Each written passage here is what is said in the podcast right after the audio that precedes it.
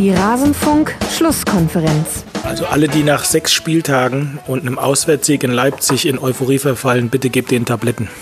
Wir haben heute ein gutes Spiel gemacht. Wir sind glücklich, dass wir gewonnen haben. Wir haben einen Top-Gegner getroffen. Das Resultat hätte in alle Richtungen gehen können. Dementsprechend nach 6 Spieltagen ist für kein Euphorie angesagt, sondern einfach nur glücklich sein, gutes Spiel gemacht heute. Ich war begeistert von dem Spirit, den die Jungs hatten. Den kam in den letzten 5 Minuten das Laktat aus den Augen, also das den Laktat-Junkies, wie die da rein, das ist richtig gut gewesen und das macht dich dann als Trainer auch froh, und für so Mittage wie heute wurde das Wort Stolz empfunden. Das ist Fakt und das sind wir heute. Nichtsdestotrotz, morgen früh Training und dann kommt Köln. Alles zum letzten Bundesligaspieltag. Lack-Tatort Leipzig. David Wagner, Trainer von Schalke 04, war begeistert und stolz nach dem 3:1-Sieg in Leipzig seiner Mannschaft. Und damit hallo und herzlich willkommen hier in Rasenfunk Schlusskonferenz Nummer 244. Mein Name ist Max Jakob Ost.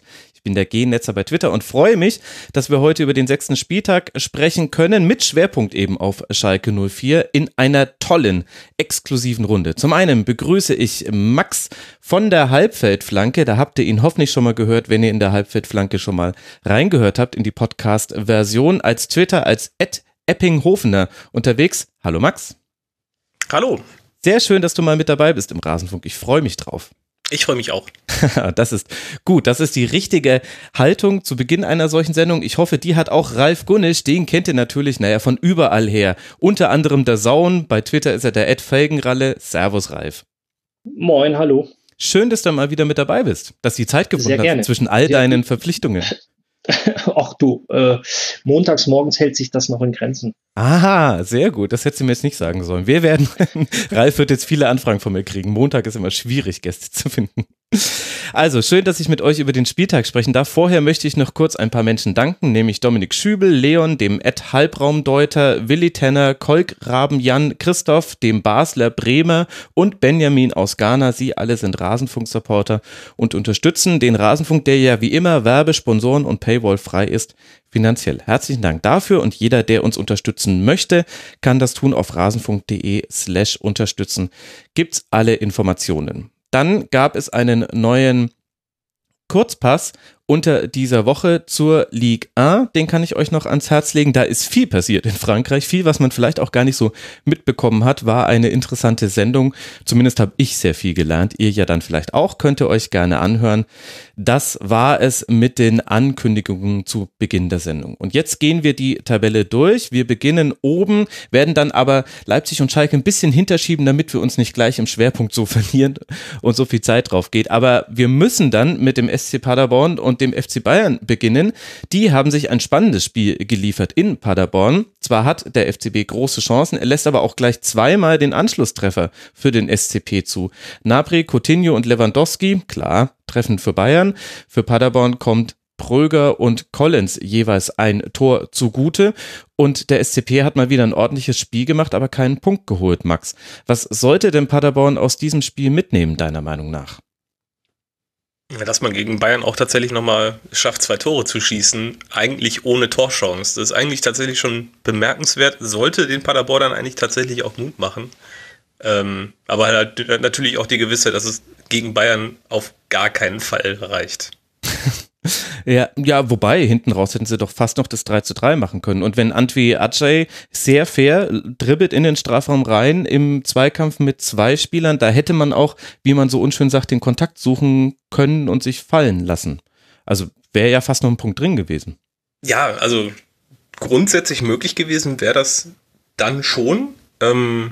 Allerdings wäre das dann diese eine von 100 Möglichkeiten gewesen, wie so ein Spiel dann tatsächlich mal unentschieden ausgeht. Also so eng es am Ende aussieht vom Ergebnis her, tatsächlich war eigentlich Bayern drückend überlegen. Hätte eventuell früher schon höher führen können, um das Spiel ein bisschen zu beruhigen. Ja, also die beiden Torchancen waren jetzt eigentlich tatsächlich jetzt halt auch nicht so die normalen Torchancen, die man jetzt so normal sich aus dem Spiel raus erwischt, gerade das 2:3, den Schuss aus, ich weiß nicht, glaube ich, 20 Metern oder so, halb Volley, der dann noch nicht mal wirklich allzu platziert einschlägt, sondern halt auch tatsächlich nur reinfällt, weil Neuer gerade um die andere Seite versucht, um einen Spieler vor ihm irgendwie zu gucken, wo der Ball denn gerade ist. Deswegen meine ich, also in der Situation schießt Paderborn eventuell normalerweise nicht 2 Tore. Ja. Aber natürlich, klar, wenn man in der Situation ist, tatsächlich 2-3 gegen Bayern zu Hause zurückzuliegen, hätte man auf jeden Fall noch die Möglichkeit gehabt, doch vielleicht sich noch mit Mann und Maus irgendwie ein Tor zu ergattern, das stimmt schon. Ralf, siehst du es denn auch so eindeutig pro FC Bayern? Das 2-1, also der Anschlusstreffer für Paderborn war ja schon auch ganz gut rausgespielt. Also das 2-3 ist richtig guter Schuss, aber das 2-3, schöne Verlagerung. Also wenn du mir erlaubst, würde ich vielleicht einen Tick allgemeiner auf diese Frage antworten. Klar. Wie du weißt, gibt es ja noch, also das, was der Rasenfunk für die Podcast-Szene ist, ist ja Bundesliga für die Fernsehszene. Ja. Und hin und wieder bin ich ja dazu Gast und wir hatten in der Saisonvorbesprechungssendung, haben wir natürlich auch über Paderborn gesprochen. Und ich habe nur gesagt, Paderborn wird unheimlich viel Lob bekommen, aber keine Punkte. Und ja, dabei bleibe ich. Und das haben halt auch die ersten Wochen gezeigt. Klar kannst du als Aufsteiger dich in der ersten Liga hinstellen, Entschuldigung, und sagen, so, wir machen jetzt Überfallkommando und alle nach vorne und wir sind die Mutigen, kriegst halt aber regelmäßig 3 und mehr Gegentore. Mhm. Und wenn du es schon mal schaffst, gegen die Bayern 2 Tore zu Hause zu schießen, was nicht viele Mannschaften schaffen,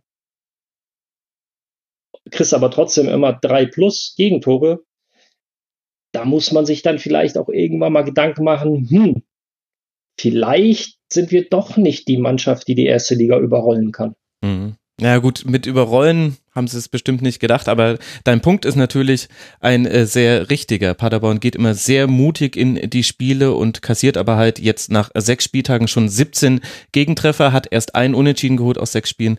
Ja, da kriegt man Lob, aber keine Punkte. Das fasst es ja perfekt zusammen. Genau, ich habe nach einem der letzten höheren Niederlagen mit jemandem vom Gegner gesprochen und habe dasselbe gesagt. Da sagt er, ja, aber ich finde das ja gut, wenn die so mutig spielen. Ich so, natürlich, wenn ich gegen die spielen würde, würde ich das auch gut finden. So, wenn ich weiß, dass ich vorne meine schnellen Stürmer habe und die halt Raum ohne Ende kriegen, dann freust du dich über so eine Art und Weise. Und wenn man sich einfach mal die letzten Jahre anschaut, kleine Mannschaften, kleine Vereine, die hochgekommen sind und es geschafft haben, mindestens ein Jahr drin zu bleiben. Das haben sie nicht mit, so und jetzt alle Mann nach vorne und Vollgas und Pressing im gegnerischen Fünfer und Co. Mhm. Und ich vermute, du hast gute Beziehung zu Schalke. Das war die letzte hohe Niederlage von Paderborn. Ja, das kann schon sein, ja. Aha, ein perfekt auch für diesen Schwerpunkt. Dann lasst mal auf Bayern blicken. Da fand ich Max Coutinho vor allem sehr auffällig. Also Nico Kovac war natürlich ganz selig. Also in Bezug auf Coutinho war er selig, hat gesagt, es sähe aus, als würde er tanzen, wenn er den Ball am Fuß hat. Tatsächlich fand ich aber auch, der hatte so viele wichtige Aktionen in der Offensive und hat so auf den Ball super verlagert mit tollen Schnittstellenpässen, dass man an ihm wirklich nicht vorbeikommt in der Partie. War so ein bisschen der Matchspinner. Absolut. Also ich habe ja sonst immer das Gefühl, Bayern besteht aktuell nur aus Lewandowski. Mhm. Aber in dem Spiel war auch tatsächlich zu sehen, dass Coutinho da nicht nur ein toller Fußballer ist, sondern auch gut in die Mannschaft reinpassen kann und gut gesucht werden kann, um alles Mögliche dann tatsächlich irgendwie im letzten Drittel zu machen.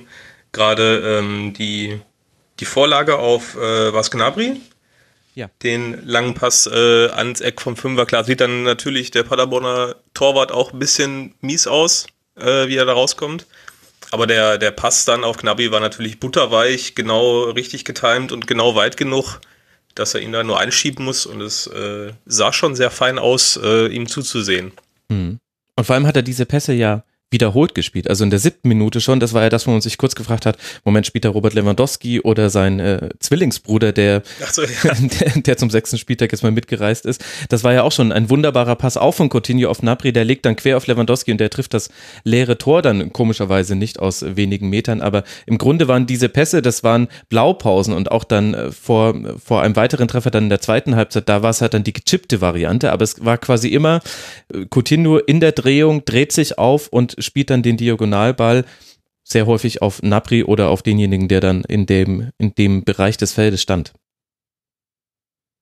Was verändert sich denn mit dem Spiel des FC Bayern, Ralf, mit so jemandem wie Coutinho auf der 10? Die Ausrechenbarkeit, also sprich die Flexibilität im Offensivspiel, weil du mit ihm jemanden hast, der unheimlich kreativ mit Ball ist und dadurch auch seinen Mitspielern halt unheimlich viele Möglichkeiten bietet. Nicht nur, weil er die Ideen hat, sondern weil sie halt auch wissen, okay, der kann die Bälle auch spielen. Das heißt, du hast jemanden auf der 10 und wenn man sich die realtaktische anschaut, besser kannst du die 10 eigentlich nicht ausfüllen, als es Coutinho in dem Fall getan hat. Mhm. Hast du einfach einen Strategen, der zum einen selbst unheimlich viel kreieren kann Richtung Tor, zum anderen aber auch seine Mitspieler entsprechend einsetzen kann und die Bälle zum Teil so spielt, dass seine Mitspieler die Idee noch gar nicht erfasst haben, aber er durch seinen Pass sie dahin zwingt. Also das sind schon Fähigkeiten auf allerhöchstem Niveau, was jetzt aber insgesamt natürlich auch nicht so überrascht. Also der taucht ja jetzt nicht ja. von irgendwoher ja, auf stimmt, und den ja. kannte keiner. Ja, das ist wahr, ja. Aber es ist interessant, wie es dann doch solche Spieler schaffen, auch ein so gutes Grundgerüst wie Bayern nochmal neu zu prägen. Also man redet jetzt gerade nicht über Thomas Müller, sondern jetzt ist Coutinho. Ja, weil ich finde es auch schwierig, die beiden zu vergleichen, weil da auch ganz unterschiedliche Spieltypen meiner Meinung nach, es sind unterschiedliche Spieltypen und Coutinho ist definitiv der Gestalter, der Ideengeber und Thomas Müller wäre für mich eher jemand, der das mehr oder weniger vollstreckt. Also Thomas Müller hat unheimlich viele Qualitäten, aber er gehört jetzt nicht zu den Leuten, die wirklich den spielbestimmenden Zehner spielen. Ja. Das ist nicht seins. Deswegen finde ich, ist dieser Vergleich, braucht man den nicht anführen. Sie haben halt jetzt mit Coutinho jemanden bekommen, der diese Position perfekt ausfüllt.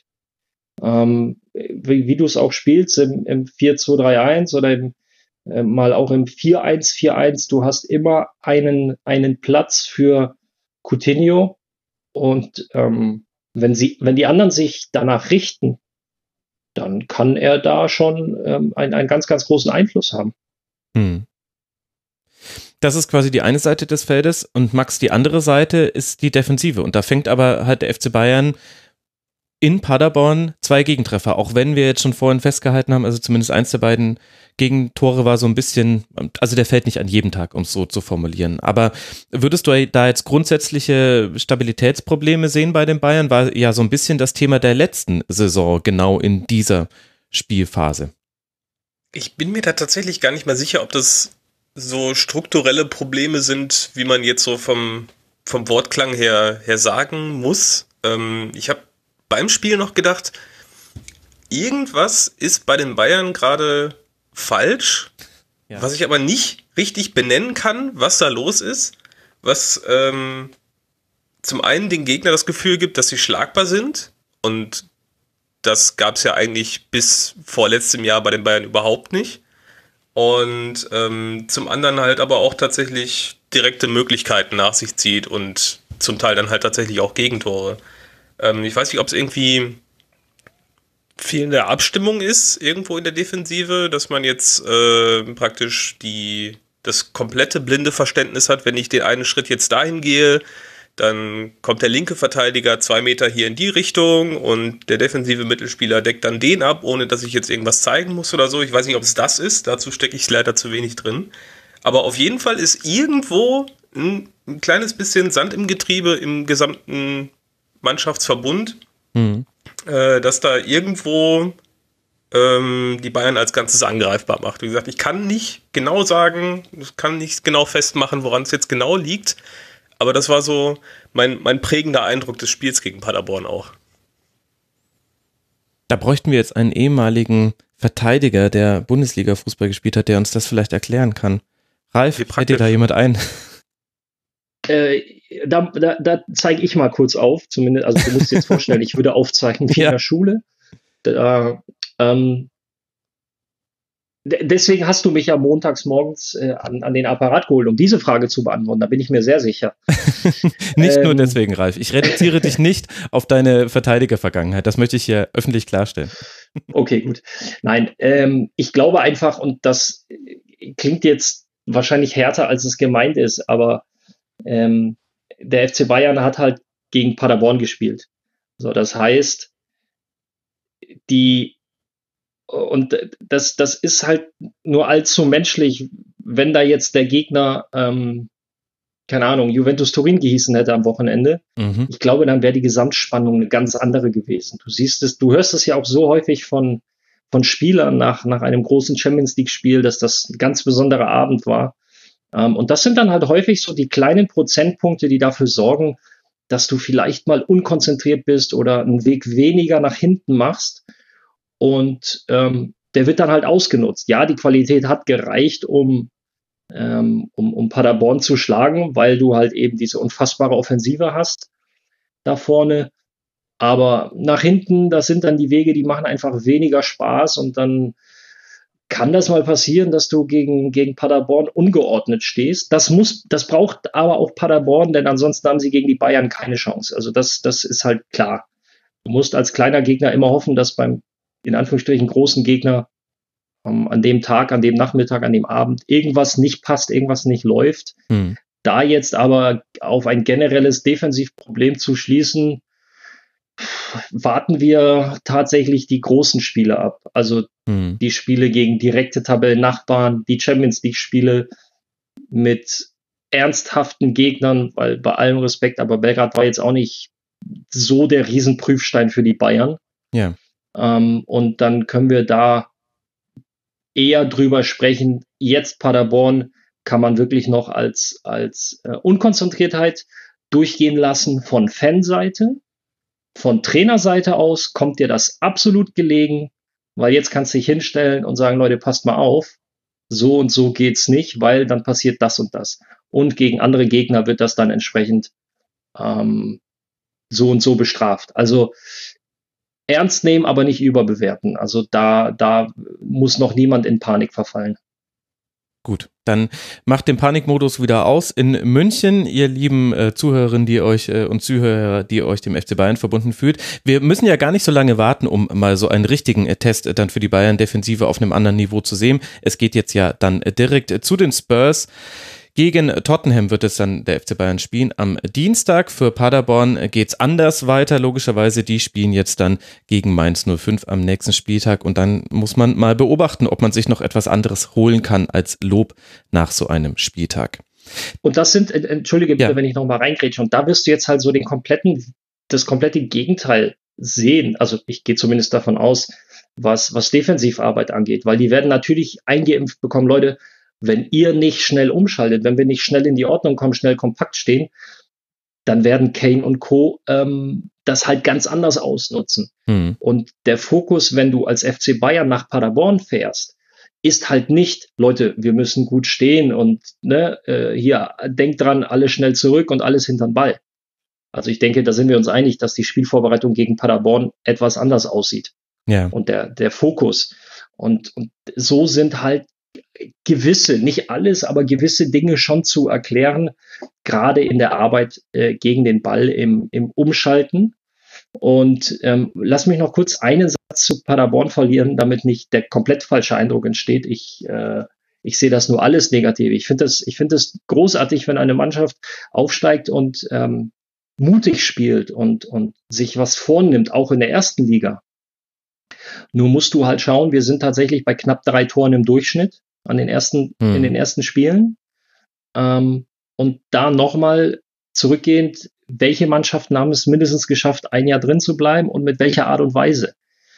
Und da weiß ich nicht, ob nur mutig und nur vorne drauf und Pressing und wir lassen zwischen unserer Kette und dem Torwart 40 Meter Platz, weil wir sind ja, wir trauen uns das, ob das so der richtige Weg ist, weil es ergibt sich sehr viel Raum. Du hast es auch gegen Leverkusen gesehen, auch da haben sie gut gespielt. Klar haben sie auch früh Ballgewinne und Tore, aber Leverkusen halt auch mit schnellen Leuten, wussten sie genau, wohin sie die Bälle spielen müssen. Und da sind dann mit Hünemeier und jetzt in dem Fall Kilian, bisher war es ja Strodig. Mhm. Ich meine, gerade Strodig und Uwe kenne ich ja, wir haben, glaube ich, in allen Ligen gegeneinander gespielt. Es sind jetzt nicht die nach ihrer aktiven Fußballkarriere noch bei der Leichtathletik-WM im 100-Meter-Lauf antreten werden. Sehr schön formuliert. Ja, ich denke, das weiß Uwe auch selber. Und da muss ich dann halt gucken, okay, was für Abwehrspieler, was für eine Kette habe ich zur Verfügung und wie bringe ich deren Stärken am besten ein? Mhm. Und wenn ich die halt laufend ins 1-gegen-1 schicke mit 30 Meter Platz hinter denen, dann wird das halt für die alle schwer. Ja, und dann kann ich auf was referieren, was ich in der Saisonvorschau des Rasenfunks zu Paderborn gesagt hatte. Ich glaube auch, dass dieses hohe Anlaufen im Jahr 2019 nicht mehr den gleichen Effekt hat, wie vielleicht im Jahr 2016 das noch hatte. Also die Mannschaften lassen sich davon weniger stressen. Sie kombinieren sich entweder trotzdem ruhig hinten raus oder sie packen einfach den langen Ball aus. Und das hast du in allen Spielen gegen Paderborn jetzt gesehen. So, und jetzt frage ich dich einfach auch mal ganz direkt.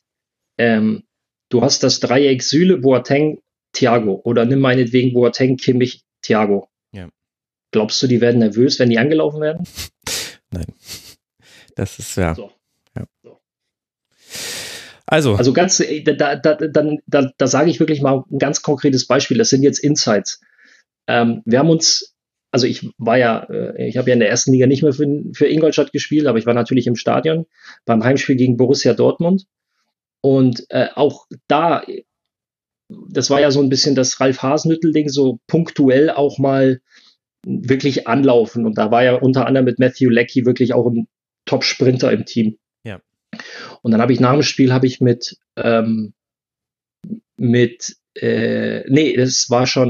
war schon bei Bayern, habe ich mit Mats Hummels gesprochen.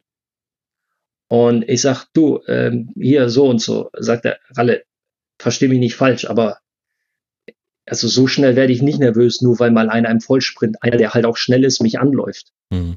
So, und die haben halt mittlerweile fast alle in der Bundesliga die Aufbauspieler, das kommt ja noch dazu, eine Qualität, dass sie halt genau wissen, ja, dann lauf mich halt an, ich habe einen spielstarken Sechser, ich habe meinen Außenverteidiger und zur Not... Und du hast ja noch Neuer. Genau, das kommt noch dazu. Und zur Not sagt mein Trainer, hau ihn über die letzte Kette, weil da haben wir noch einen schnellen Spieler. Also du hast recht, dieser Effekt, den es noch vor einiger Zeit hatte, als dann so das Überfallartige für mich, ich glaube so Atletico waren die ersten, die es zum Teil ganz, ganz krass gemacht haben. Mhm. Das ist einfach nicht mehr gegeben, weil sich natürlich auch alle dieser Veränderung des Fußballs anpassen. Ja. So ist es und das bekommt Paderborn in dieser Saison zu spüren. Es war ein historischer Spieltag. Warum? Nicht wegen dieses 2:3 Spiels in Paderborn, sondern wegen der Gesamtheit der Spiele. Es gab 8 Auswärtssiege an diesem Spieltag. Das gab es in der Bundesliga-Geschichte noch nie. Nur eine Mannschaft, die hat gnadenlos versagt. Werder Bremen bei Borussia Dortmund, die wiederum den einzigen Heimpunkt dieses Spieltags geholt haben und dennoch so hart kritisiert werden. Wir ordnen das jetzt mal in den Kontext ein.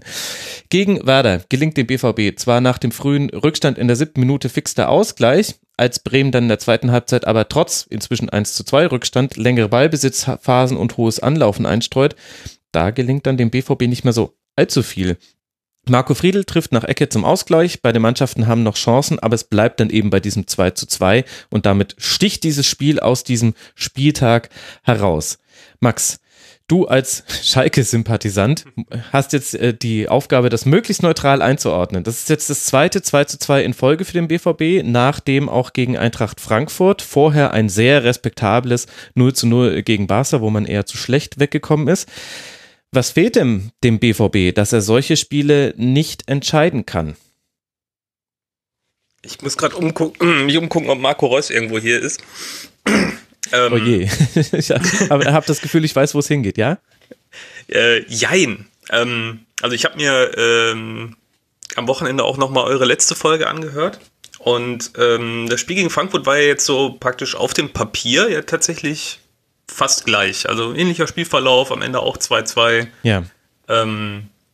Da musste ich auch schon grinsen. Wegen haben sie ja genauso wieder hingekriegt. Und ich glaube, dass es schlussendlich schon an etwas liegt, was man eventuell tatsächlich unter Mentalität abstempeln kann, aber allerdings eventuell, wenn man Mentalität sagt, eine falsche Idee davon bekommt. Okay. Und zwar habe ich, als ich das Spiel gesehen habe, auch gedacht, so ja, das ist so klassischer Favre-Fußball eigentlich, ne?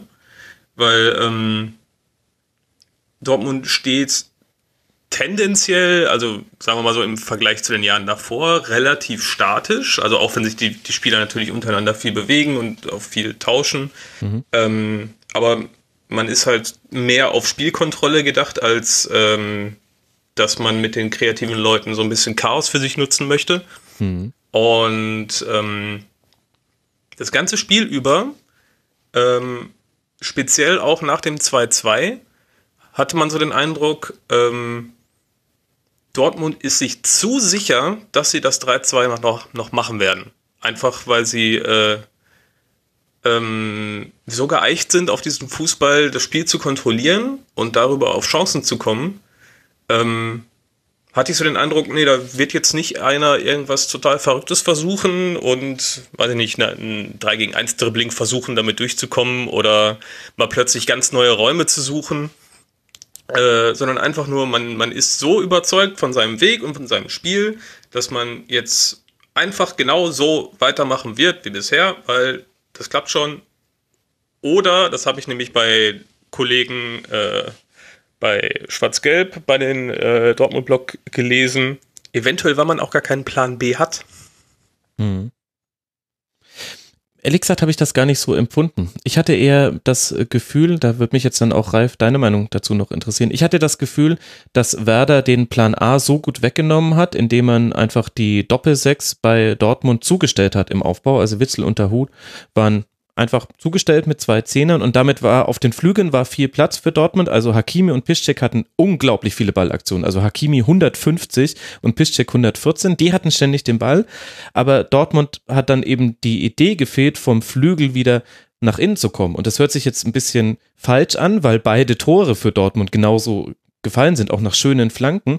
Aber das waren in meiner Erinnerung auch die einzigen Flanken von diesen 33, die Dortmund geschlagen hatten, die 35 waren sogar insgesamt, die gut ankamen. Und ich hatte das Gefühl, weil Werder den Plan A weggenommen hat und selber auch mutig in vor allem die zweite Halbzeit dann reingegangen hat, ist dem BVB selbst so ein bisschen der Mut abhanden gekommen und dann eben auch die Idee, was man eigentlich machen könnte, weil man hatte Situationen auf dem Flügel, aber sehr wenig drin. Ralf, wie hast denn du gesehen? Erinnerst du dich oder erinnert ihr euch an das Pokalspiel Werder? Beziehungsweise ja. BVB gegen Werder. Ja, sehr gut. Ja. Ich habe so ein bisschen das Gefühl, Werder spielt gerne in Dortmund, weil auch am Samstag fand ich das sehr elektrisiert, was die Bremer da spielen. Damit meine ich die Tatsache, dass du bei Werder jetzt unabhängig von allen taktischen Komponenten, die sicherlich auch mal oder die wichtig sind, aber halt nicht immer nur darüber entscheiden, ob ein Spiel gewonnen oder verloren wird. Hast du bei Werder wieder dieses Zutrauen gespürt? Eigentlich ist völlig egal, was hier passiert. Wir verlieren nicht. Wir haben immer eine Antwort. Ja, das stimmt. Und da kommt so ein bisschen, das ist so ein Wechselspiel aus, wie gehe ich in dieses Spiel rein? Also wie, was für ein Gefühl habe ich auf dem Platz? Und wie bin ich eingestellt? Weil du kannst natürlich auch ins Spiel gehen und machen und laufen und tun und machst aber total die falschen Dinge. Also sie haben auch am Samstag viele Dinge richtig gemacht. Unter anderem dieses Unterbinden des Aufbau-Übergangsspiels über die beiden Sechser. Und dazu halt einfach dieses Selbstverständnis in Dortmund, nee, egal was hier passiert, wir haben immer eine Antwort, weil wir gut sind, weil wir gut eingestellt sind. Jetzt will ich nicht sagen, das fällt nur unter den Aspekt Mentalität oder Einstellung, weil da gehört auch eine gewisse fachliche, taktische Komponente dazu, dass dir Dinge an die Hand gegeben werden, du denen vertraust und sie umsetzt, und halt das mit dem Pokalspiel steckt sicherlich auch noch im Hinterkopf. Mhm. Also das sind Sachen, die vergisst du nicht, weil das Pokalspiel schon was Besonderes war in seiner Dramaturgie, und dann kommst du da wieder hin, hast ein gutes Gefühl, bist gut vorbereitet, merkst, dass deine Maßnahmen greifen, merkst, dass die Dortmunder, beziehungsweise also der Gegner, in dem Fall die Dortmunder, Probleme haben, Alternativen aufzubieten, Probleme haben, sonst wie groß zum Erfolg zu kommen. Und ich finde, du hast halt gemerkt, dass auch Torchancen des Gegners oder auch der Führungstreffer, ja, gehört dazu, ist halt so. Hm. Wir werden sie nicht 90 Minuten von unserem Tor fernhalten können. Ja, das finde ich, ist tatsächlich da ein interessanter Punkt gewesen. Also zum einen, dass Werder gesehen hat, der offensive Plan hat funktioniert. In der 7. Minute, Rashica macht wunderbar das 1:0, und es war kein Zufall, wie dieses Tor in dieser Umschaltsituation gefallen ist. Von diesen Situationen gab es noch 3 weitere in der ersten Halbzeit. In der zweiten Halbzeit war es dann anders, aber nur deshalb, weil der Ballbesitz dann so viel anders verteilt war. Also in der ersten Halbzeit hatte Werder Bremen nur zu 27% den Ball, in der zweiten Halbzeit dann zu 44%. Also da hat man eine deutliche Veränderung gespürt. Und aber auch genau dieser Gegentreffer bei anderen Mannschaften, die in der 7. Minute in Dortmund in Führung gehen und dann in der 9. Minute im Grunde durch einen Stellungsfehler eines Spielers, und die Flanke hätte vielleicht nicht so unbedrängt geschlagen werden dürfen aus dem Halbfeld. Dadurch kassierst du direkt den Ausgleich in der 9. Minute durch Mario Götze per Kopf, der wirklich kein Kopfballungeheuer ist. Es gibt Mannschaften, die denken sich, was gibt's doch nicht, jetzt sind wir hier in Führung gegangen und jetzt treten wir unser Spiel in die Tonne. Und bei Werder hattest du tatsächlich das Gefühl, was du dann auch an so Dingen wie Laufwerten festmachen konntest, also unglaublich viel gelaufen, 124 Kilometer, Zweikampfführung, Kopfballduelle, ich glaube der BVB hat nur 4 Kopfballduelle gewonnen im ganzen Spiel. Also du konntest an allen taktischen wie auch nicht taktischen Merkmalen wie Körpersprache konntest du sehen, dass Werder sich gedacht hat, ja okay, das war jetzt doof, aber ist jetzt auch nicht so wild. Wenn wir unserem Spiel treu bleiben, werden wir weiter unsere Chancen bekommen. Und das ist schon bemerkenswert. Ja, das spricht für ein großes Selbstvertrauen und Vertrauen in das Trainerteam, was sie ihnen mitgeben. Ja. Das definitiv. Und das ja alles immer noch bei einem Rumpfkader, ist zu viel gesagt, aber immer noch verletzungsgeplagten Kader, also die Abwehrreihe mit Lang, Selassie, Groß und Friedl, hätte man jetzt vor der Saison nicht so aufgestellt, und das zeigt eben, da fehlen einfach auch noch ein paar Spieler, und das hast du in einzelnen Aktionen, Groß beim 2:1 vielleicht auch ein bisschen zu weit weg von Reus, auch wenn es schwer zu verteidigen war, hast du das vielleicht auch gesehen. Ja, Max, wo packen wir dann jetzt dann dieses Spiel hin? Also bei Werder liegt das natürlich auf dem Positivstapel. Das war eine gute Partie und vor allem angesichts der Umstände richtig, richtig gut. Man hatte noch Chancen aufs 3:2, aber man hatte auch Glück, dass Alcázar in der 92. Minute nicht das gemacht hat, was er sonst immer in der 92. Minute gemacht hat, zumindest in der letzten Saison, nämlich dann den Siegtreffer. Und wir haben eben den BVB, der jetzt, wenn wir die Tabelle angucken, auf Platz 8 liegt, auch wenn es jetzt erstmal nur 2 Punkte zu Platz 2 sind, also wollen wir uns mal nicht an der Zahl 8 aufhängen. Aber wo würdest du jetzt auf Seiten vom BVB dieses 2:2 ablegen? Es geht ja jetzt direkt weiter nach Prag und dann zu Freiburg. Also ich denke, es kommt da eventuell sogar an der Stelle, wo sie noch ganz glücklich mit sein können, weil grundsätzlich bin ich der Meinung, dass Dortmund da auf jeden Fall taktisch an sich arbeiten muss. Noch nicht mal, weil sie zu schlecht sind, sondern eventuell, weil halt einfach nicht genug Alternativen im eigenen Spiel da sind, die Spieler eventuell halt auch einfach ohne nachzudenken für sich aufrufen können, um dann halt so einem Spiel auch mal eine andere Richtung zu geben. Weil das ja schlussendlich doch das meiste halt über das gesamte Spiel über beibehalten wurde von Dortmunder Seite. Da sind wir uns ja, glaube ich, einig, auch wenn sich die Ballbesitzphasen ein bisschen anders verschoben haben. Aber ich glaube, dass Dortmund da auf jeden Fall eine Art und Weise braucht, zumindest situativ einen Angriff völlig anders zu spielen oder anders an den Gegenspieler ranzugehen, die unerwartet ist und dann eventuell dann halt auch gerade vielleicht so eine Abwehr, die eigentlich tatsächlich nicht eingespielt sein kann, halt mal komplett zu überrumpeln und nicht immer Schema 11, wir haben gute Spieler, wird schon gut gehen, sondern halt einfach mehr Überraschungsmomente schaffen. Und ich glaube, das muss Dortmund einstreuen, um solche Spiele dann auch in Zukunft gewinnen zu können. Ja.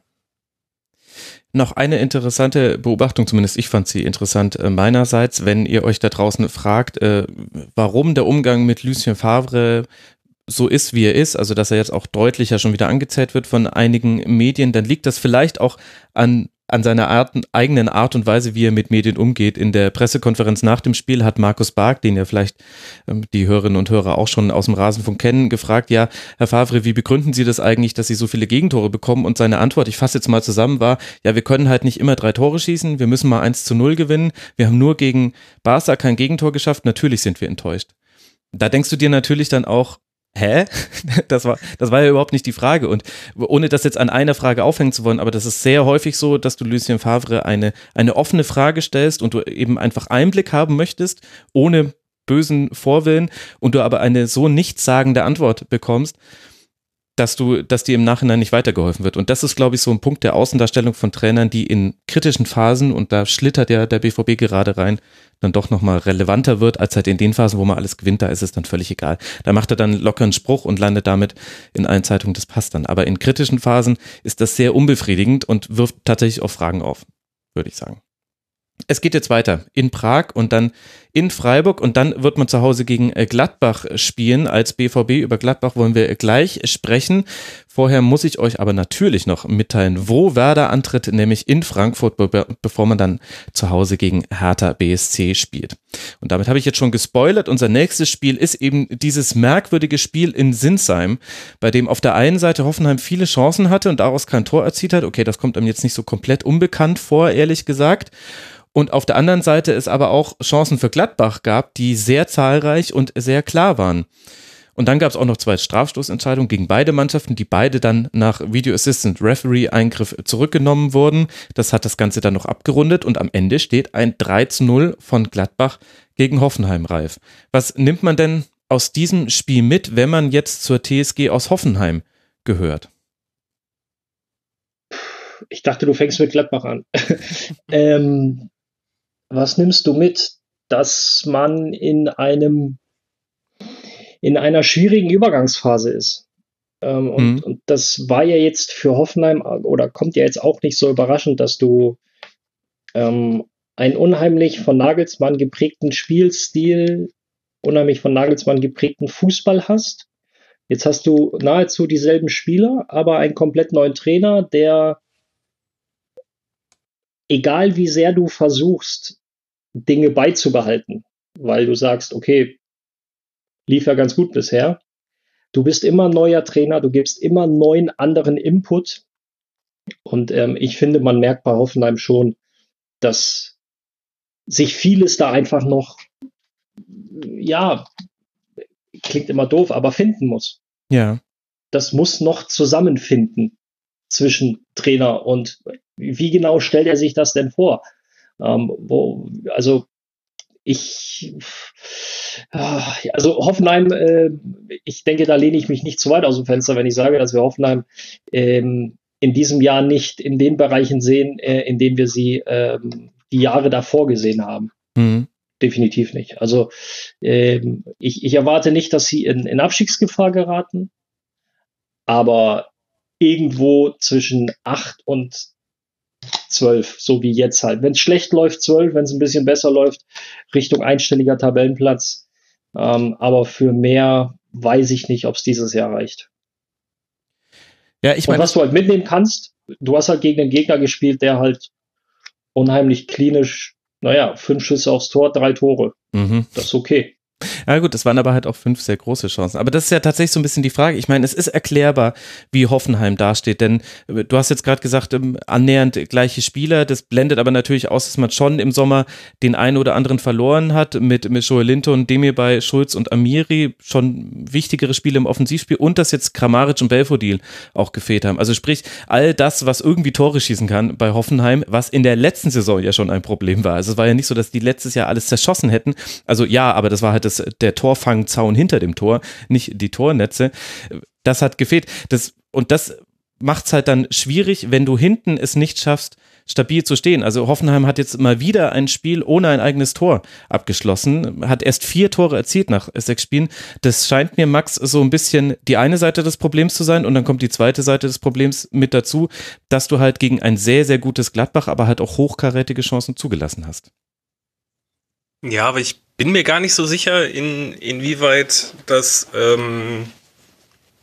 jetzt ohne die Defensivspieler von Hoffenheim schlecht reden zu wollen, aber inwieweit da nicht die Klasse oder die Form von Thuram an dem Tag nicht eventuell sogar auch einfach zu viel war für die Verteidiger.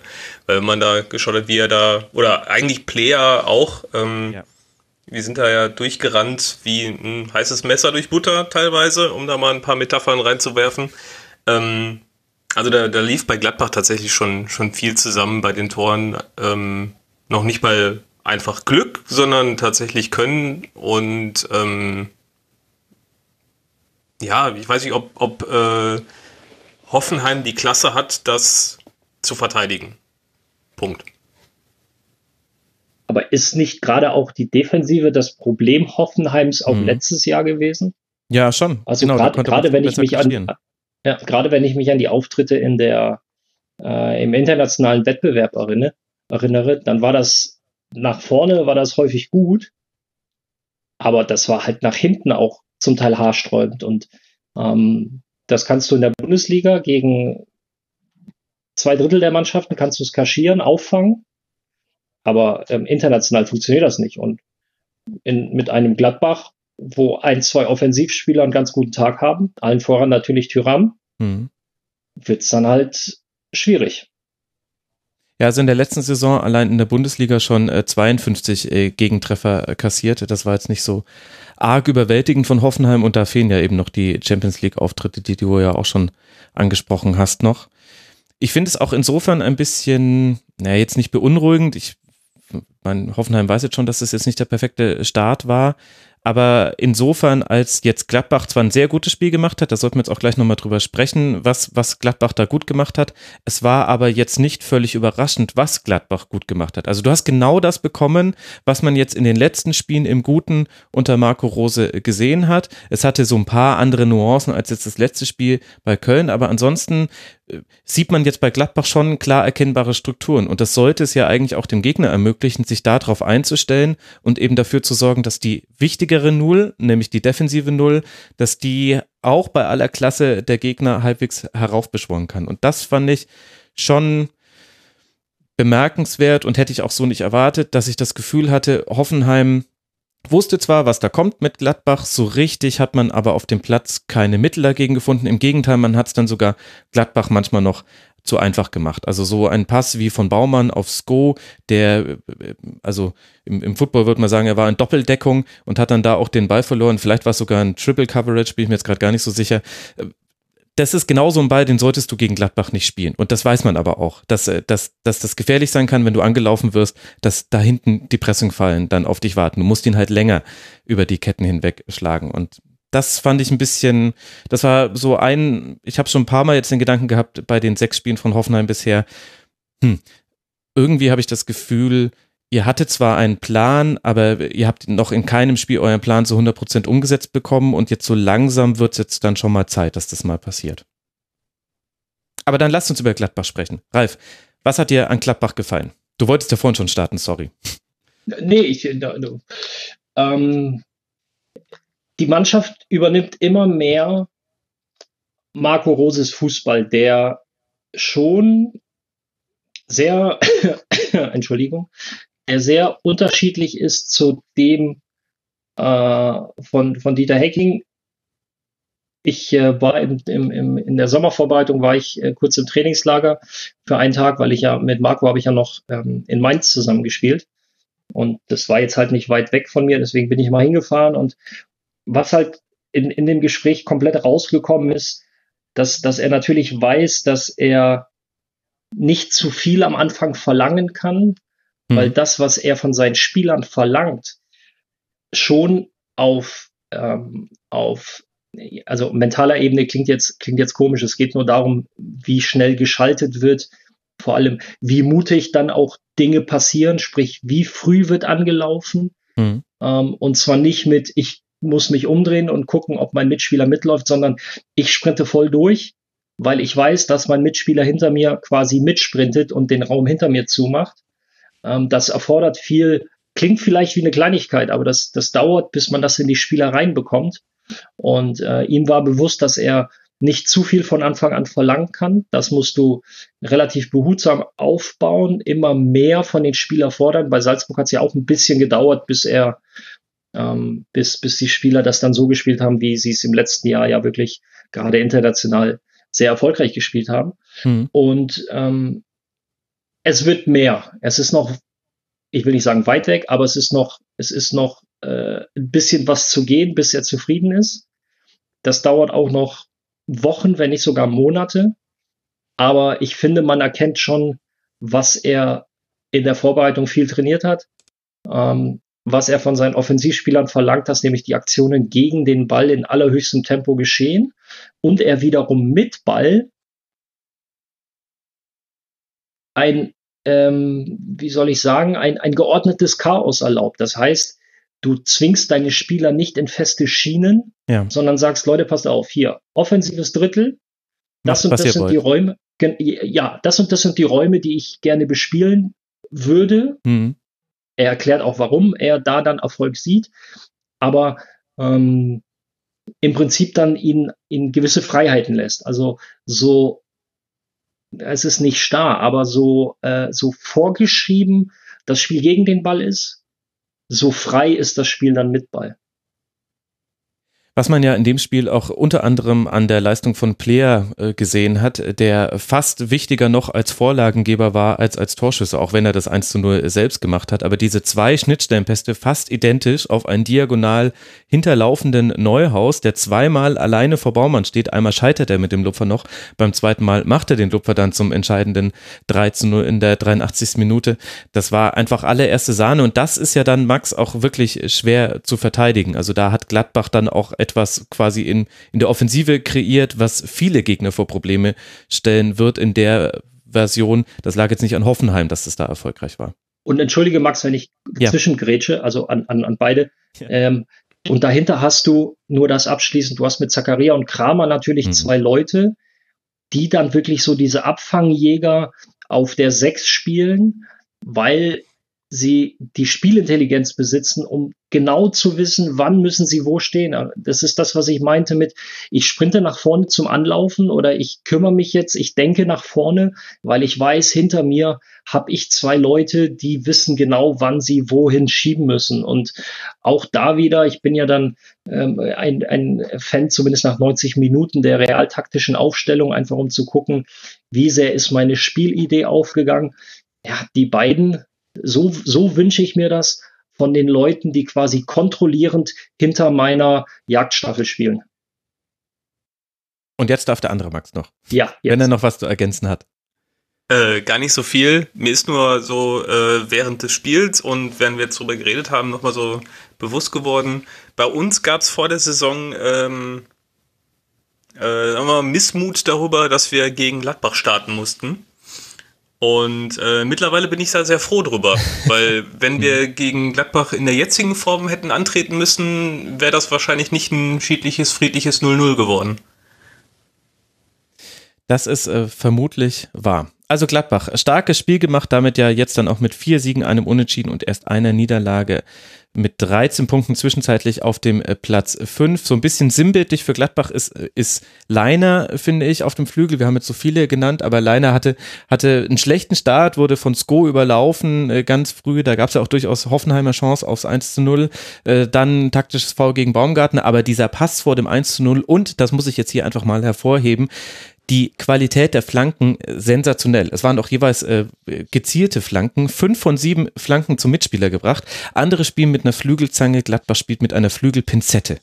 Und das ist Leiner. Zumindest in diesem Spiel war es so. Bei Wendt war die Quote dann schon wieder schlechter. Das hast du jetzt aber sehr schön gemacht. Ja, gell?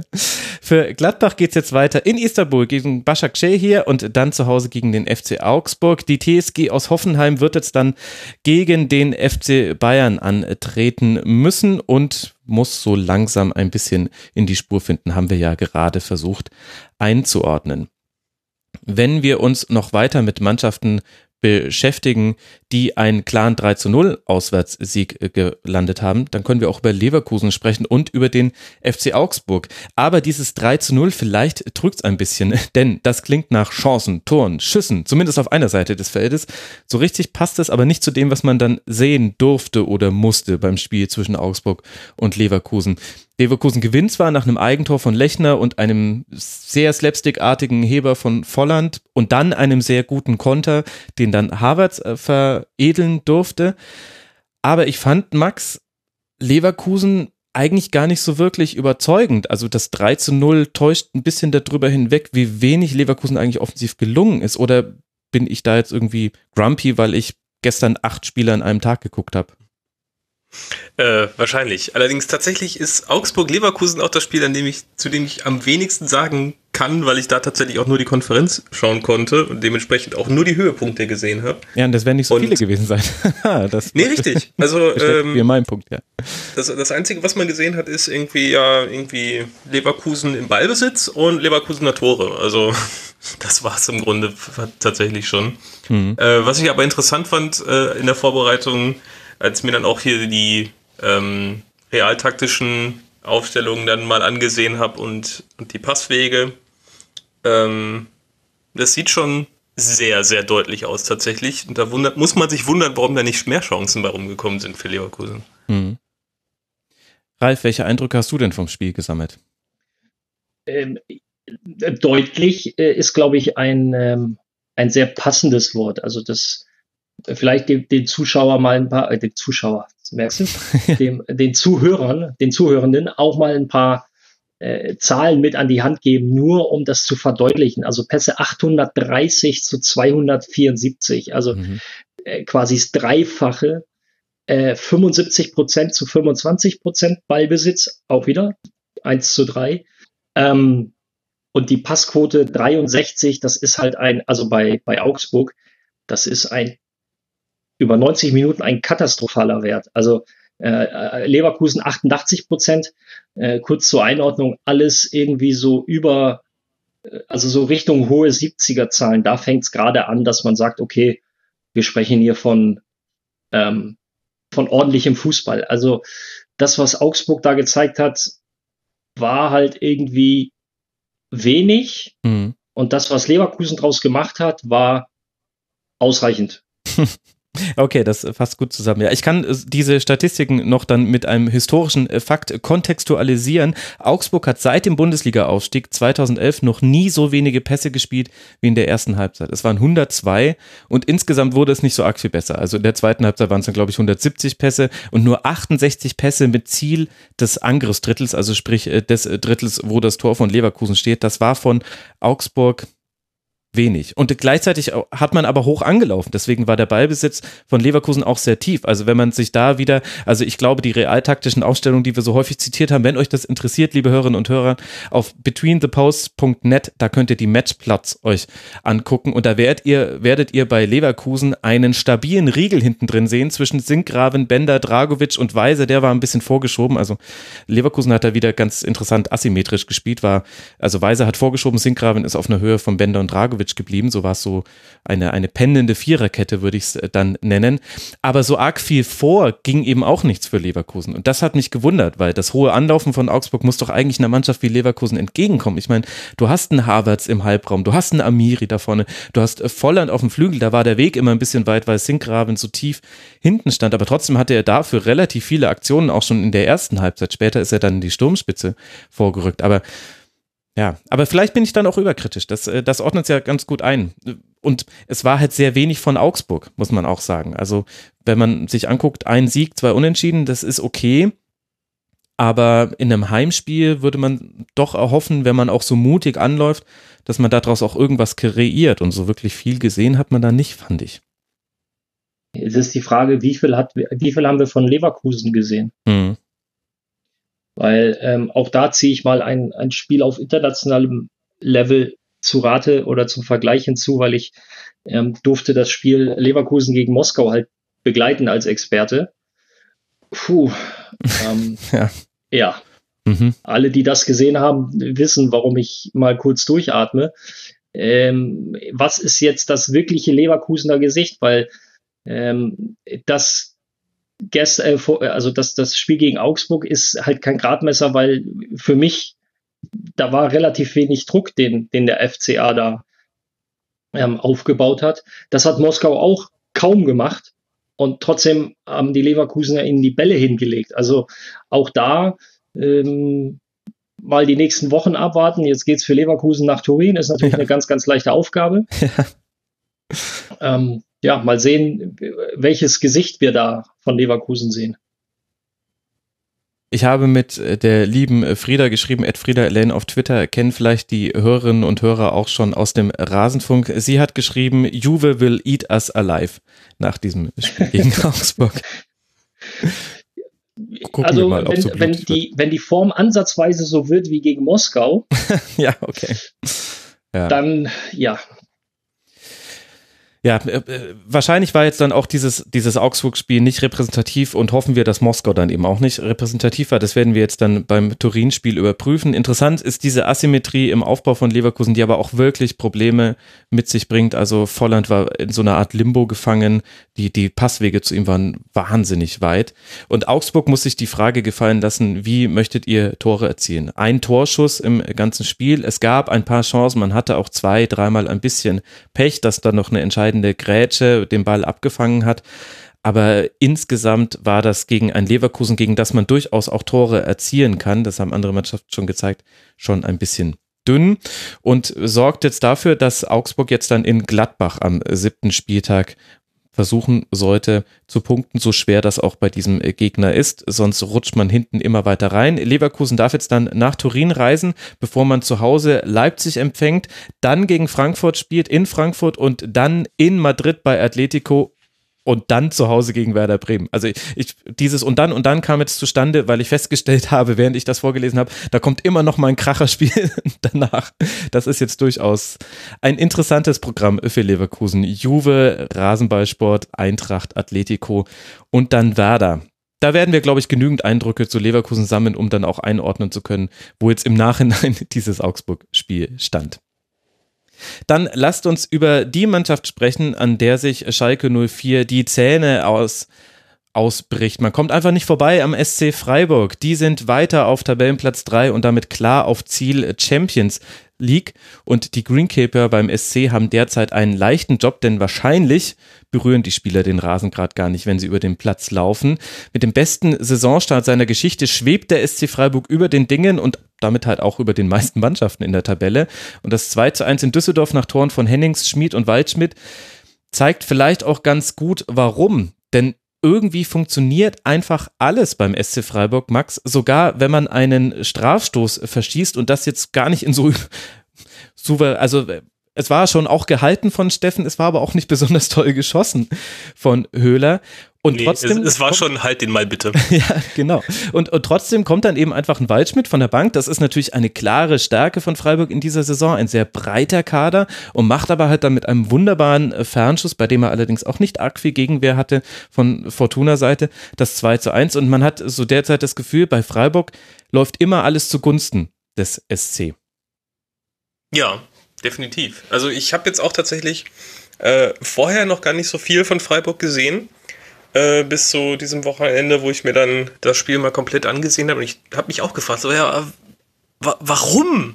Warum sind die da oben? Warum sind die immer noch da oben? Und es ist ja jetzt tatsächlich nicht auch, aber nicht nur, dass sie jetzt gegen die schlechtesten Teams der Liga bisher gespielt haben. Das wird Freiburg dann natürlich auch nicht gerecht, sondern es ist nicht nur so, dass halt auch alles relativ gut läuft für Freiburg. Jetzt halt natürlich der Schuss von Waldschmidt war natürlich der absolute Sonntagsschuss. Weiß nicht, wie oft er den so reinmacht, aber es passt halt einfach tatsächlich gerade ins Freiburger Spiel, dass das, was sie tun, gut zusammenläuft und eventuell auch ein Tick weit glücklich zusammenläuft. Allerdings, das muss man Freiburg auf jeden Fall so gut haben, sie machen auch einfach sehr, sehr wenig Fehler. Also von kleinen Fehlern, wo irgendwie mal ein Pass halt einfach völlig miserabel gespielt wird oder so, oder halt grobe strukturelle Fehler, wo dann halt irgendwie ein Bereich irgendwie völlig gar nicht abgedeckt wird oder so. Ja. Das Freiburger Spiel ist tendenziell recht fehlerfrei und das tut dem Spiel dann nach vorne auch jeweils dann immer relativ gut. Kleine Ausnahme war vielleicht bei dem Spiel das 1:0 nach Fehler von Schwolo, aber da sieht man vielleicht auch ganz gut, dass man kann das sogar für deinen Punkt heranziehen, nämlich dahingehend, dass Schwolo danach eine sehr starke Partie gemacht hat. Also klar, er fliegt unter dem Eckball durch, so kann Hennings ins leere Tor treffen zum 1:0, aber du hast Schwolo nicht angemerkt, dass er da einen zu diesem Zeitpunkt möglicherweise spielentscheidenden Fehler gemacht hat, sondern danach war einfach die alte Fehlerlosigkeit wieder da und das reicht halt dann vielleicht auch einfach schon, wenn du vorne so eine Effizienz hast aus 3 Torschüssen und da dürfte ja dann der dritte Torschuss dieser Strafstoß gewesen sein, aus 3 Torschüssen machst du 2 Tore, das ist halt dann einfach alles perfekt. Ja. Was machen wir denn mit der Fortuna, Ralf? Die steht bei einem Sieg und einem Unentschieden, 8:11 Toren und ist auch so ein bisschen eine Mannschaft, ähnlich wie Paderborn, nur eben mit einem anderen Spielstil, aber dass man nach den Spielen häufig sagt, gute Partie gemacht, zu wenig Punkte mitgenommen. Lass uns kurz nochmal einen Satz zu Freiburg verlieren. Haben wir schon über die Tabellenplätze der Gegner gesprochen? Ja, genau. Das war das, was ja Max schon angedeutet hat. Also bisher hatte man die perfekten Gegner. Ich kann es nochmal referieren für alle Hörerinnen und Hörer. Man hat gegen Mainz gespielt, aktuell 16., gegen Paderborn, aktuell 18., gegen den 1. FC Köln, aktuell 17., gegen Hoffenheim, aktuell 12., gegen Augsburg, aktuell 13. und jetzt eben gegen Düsseldorf, aktuell 14. Es wird euch aufgefallen sein, bis auf Union Berlin sind die Plätze 12 bis 18 die ersten Gegner des SC Freiburg gewesen. Und Union kommt jetzt dann bald. Da geht es mir gar nicht darum, das schlecht zu reden. Ganz im Gegenteil.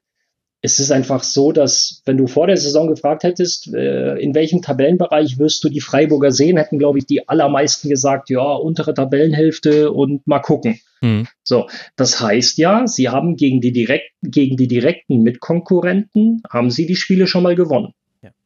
Was ein unheimlich wichtiger Aspekt ist, im Kampf um den Klassenerhalt. Und ich denke, nur darum geht es auch beim SC Freiburg in dieser Saison. Insofern ist es ein überragender Start. Ich gehe nicht davon aus, dass wir am 32. Spieltag darüber sprechen. Wenn die Freiburger jetzt noch 2 Punkte holen, sind sie nächstes Jahr in Europa. Aber sie sind in einer sehr, sehr guten oder haben sich eine Top-Position erarbeitet, wissen aber auch, beziehungsweise sind da auch realistisch genug, dass sie sagen, hey, macht zwar gerade Spaß, auf die Tabelle zu gucken, aber es wird trotzdem eine unheimlich schwere Saison. Also da wird jetzt keiner durchdrehen und von irgendwelchen Sachen träumen. Was wir mit der Fortuna machen, ja, es ist halt der Tabellenbereich, in dem der mich jetzt ehrlich gesagt nicht so groß überrascht. Ja, die letzte Saison war sehr positiv, weitestgehend. Aber ich persönlich habe Fortuna in der unteren Tabellenhälfte erwartet, ähnlich wie die Freiburger. Nur ist jetzt halt die Wahrnehmung aktuell eine völlig unterschiedliche, weil du hast die Bilanz angesprochen. Und auch jetzt gegen Freiburg war das, ja, so, was machen wir denn jetzt? Ja. Also zu schlecht, um wirklich schlecht zu sein, finde ich. Entschuldigung, zu gut, um wirklich schlecht zu sein. Ja, so. Ja. Aber halt auch nicht so, dass du sagst, also eigentlich hätten wir das Spiel gewinnen müssen. Das halt auch nicht. Ich meine, im Grunde ähnelt das schon der letzten Saison sehr deutlich. Man vergisst das ja immer im Nachhinein, aber der wesentliche Aufschwung war die englische Woche vor der Winterpause, in der die Fortuna unter anderem gegen Dortmund und auch noch gegen 2 weitere Gegner, Hannover, glaube ich, und den dritten habe ich gerade vergessen, 9 Punkte geholt hat. Und das war der Befreiungsschlag. Dann hatte Düsseldorf ein Polster zum Abstiegskampf und dieses Polster ließ man nie zu dünn werden. Aber bis dahin war die Saison eigentlich schon ähnlich zu dem, was wir jetzt sehen, dass Fortuna manche Dinge gut gemacht hat. Auch 1:1 in Leipzig, glaube ich, am 2. Spieltag in der letzten Saison, aber eben auch so Spiele wie jetzt, wo du sagst, das ist alles okay, nach vorne hin hat es jetzt nicht immer so richtig geknallt, also Hennings und Kovnatski kamen meines Erachtens nach ein bisschen zu selten selber in Abschlusssituationen, die mussten zu viel zuliefern für andere, aber hinten hast du eben in entscheidenden Phasen immer wieder Räume hergegeben, die halt dann bei einer Mannschaft, bei der gerade eben alles wunderbar läuft, dann auch gleich bestraft werden. Also sowohl das 1:1 sollte niemals so schnell fallen, noch vor der Halbzeit, wenn du in der 42. in Führung gehst. Und auch das 2:1 war natürlich ein wunderbarer Schuss von Waldschmidt. Auf der anderen Seite, wenn jemand so einen Schuss macht, dann ist es aktuell jemand wie Waldschmidt, der hat, also man weiß, dass er da eine Qualität hat und dann solltest du ihm diesen Raum zentral vor dem 16er auch nicht wirklich so öffnen. Also dann kommen halt auch so Fehler dazu. Weil du jetzt schon über das Personal eben gesprochen hast, du hast halt natürlich mit Luke Bacchio einen jemand nicht mehr, so rum, der auch viel aufgefangen hat, beziehungsweise viele Punkte gerettet hat. Und klar, Hennings, aber das ist halt ein komplett anderer Spielertyp.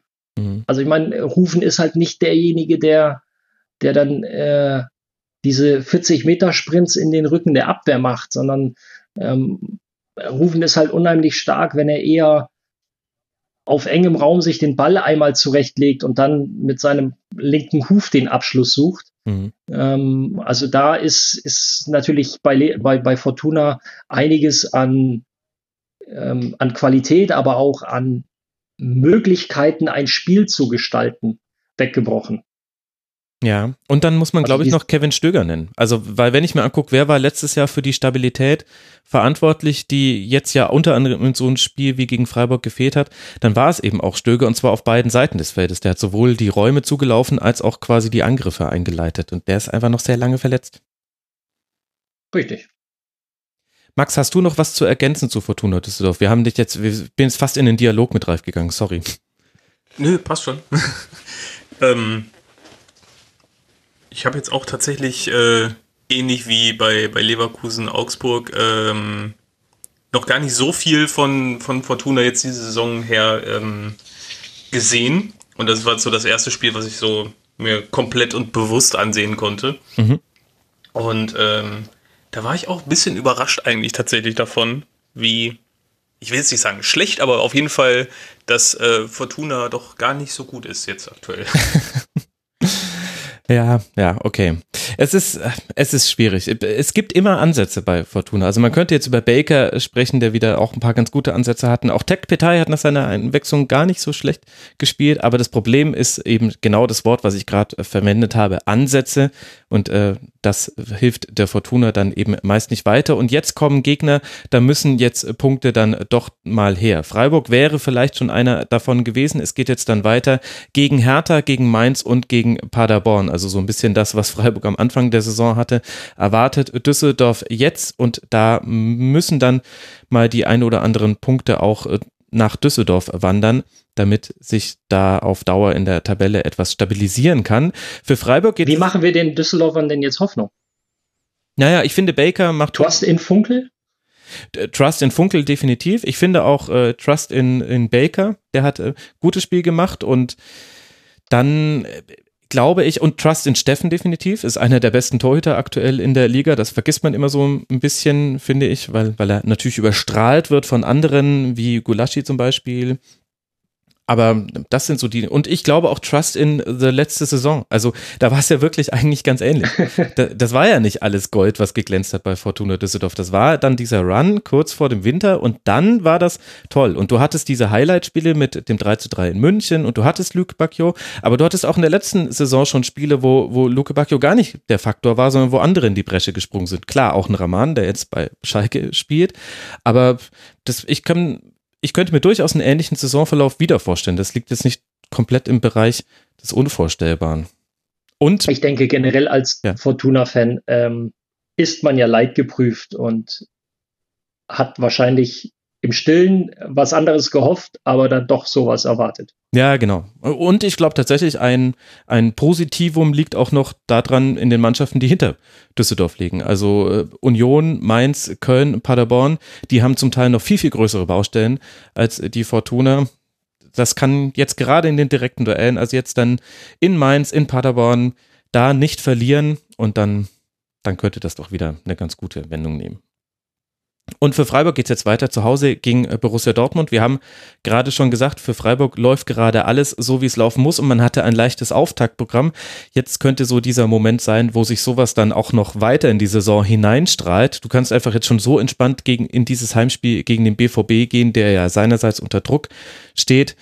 Wer weiß, was da jetzt wieder passiert. Ob da wieder wunderbare Tore reinfallen und der SC ganz viele Kerzen im Münster aufstellen darf, dafür, dass alles so gut bei ihm läuft.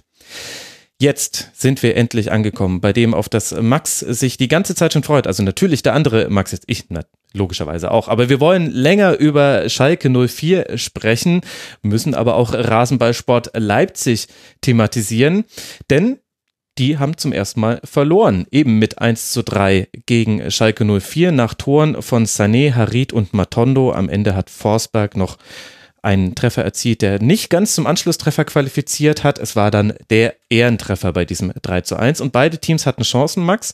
Aber Schalke war besser im Verwerten. Bevor wir gleich ganz ausführlich auf Schalke blicken, lass uns noch kurz ein Wort zu Raba verlieren, sonst gehen die nämlich unter. Wie haben die dir denn gefallen? Kannst du jetzt natürlich auch sehr positiv beschwingt analysieren. Aus der Haltung des Siegers. Genau, die waren das weltbeste Team und wir konnten sie schlagen. Ja, genau, nichts anderes habe ich erwartet. Nee, aber tatsächlich, gerade die Anfangsphase war natürlich sehr stark von Raba. Nicht zuletzt mit der, ich glaube, Dreifachchance wurde sie dann auch von Wagner nachher genannt und der krassen Parade von Nübel. Mhm. Also den Paraden, es waren ja zwei, genau, also den gegen Forsberg, dann gegen Sabitzer und Pausen hat dann drüber geschossen. Genau. Also spätestens da hat man dann gesehen, gegen wen man da auch tatsächlich spielt und dass die auch nicht umsonst relativ weit nach oben stehen und jederzeit gefährlich werden können. Und ich bin mir sehr, sehr sicher, wenn es da klingelt, ist das ganze Spiel halt einfach, also wird niemals für Schalke ausgehen dann, okay, wenn Rasenball dort das 1:0 schießt. Warum bist du da so negativ dann der eigenen Mannschaft gegenüber eingestellt? Liegt das jetzt dann an der Stärke, die sonst Rasenball in dem Spiel gezeigt hat? Oder traust du Schalke nicht zu, dass man aus den Chancen, wenn man dieses Spiel jetzt noch so mehrmals wiederholen würde, nochmal 3 Tore machen würde? Also gar nicht mal negativ gegenüber Schalke, sondern ich halt einfach RB da für schlau genug und abgezockt genug, dann den Vorsprung auch dementsprechend zu spielen, weil Schalke kam später dann auch über Temposituationen meistens oder Ballgewinne von Burgstaller irgendwo im letzten Drittel, und natürlich auch ein Standard zuerst. Ja. Aber da hatte man praktisch dann von Schalke aus genau die Situation, die RB in dem Fall gehabt hätte, Führung, und man kann dementsprechend sich ein bisschen weiter zurückziehen, ein bisschen mehr auf Konter lauern, ein bisschen mehr schauen, welche Räume kann man bespielen, welche Räume macht der Gegner frei, weil er halt versucht, noch ein bisschen zu drücken. Und ich glaube, dass RB in dem Fall da sogar noch deutlich besser und abgezockter hätte agieren können, als Schalke es dann gemacht hat. Mhm. Und dementsprechend bin ich der festen Überzeugung, dass wenn Nübel da nicht den Ball hält, dass wir das Spiel verlieren.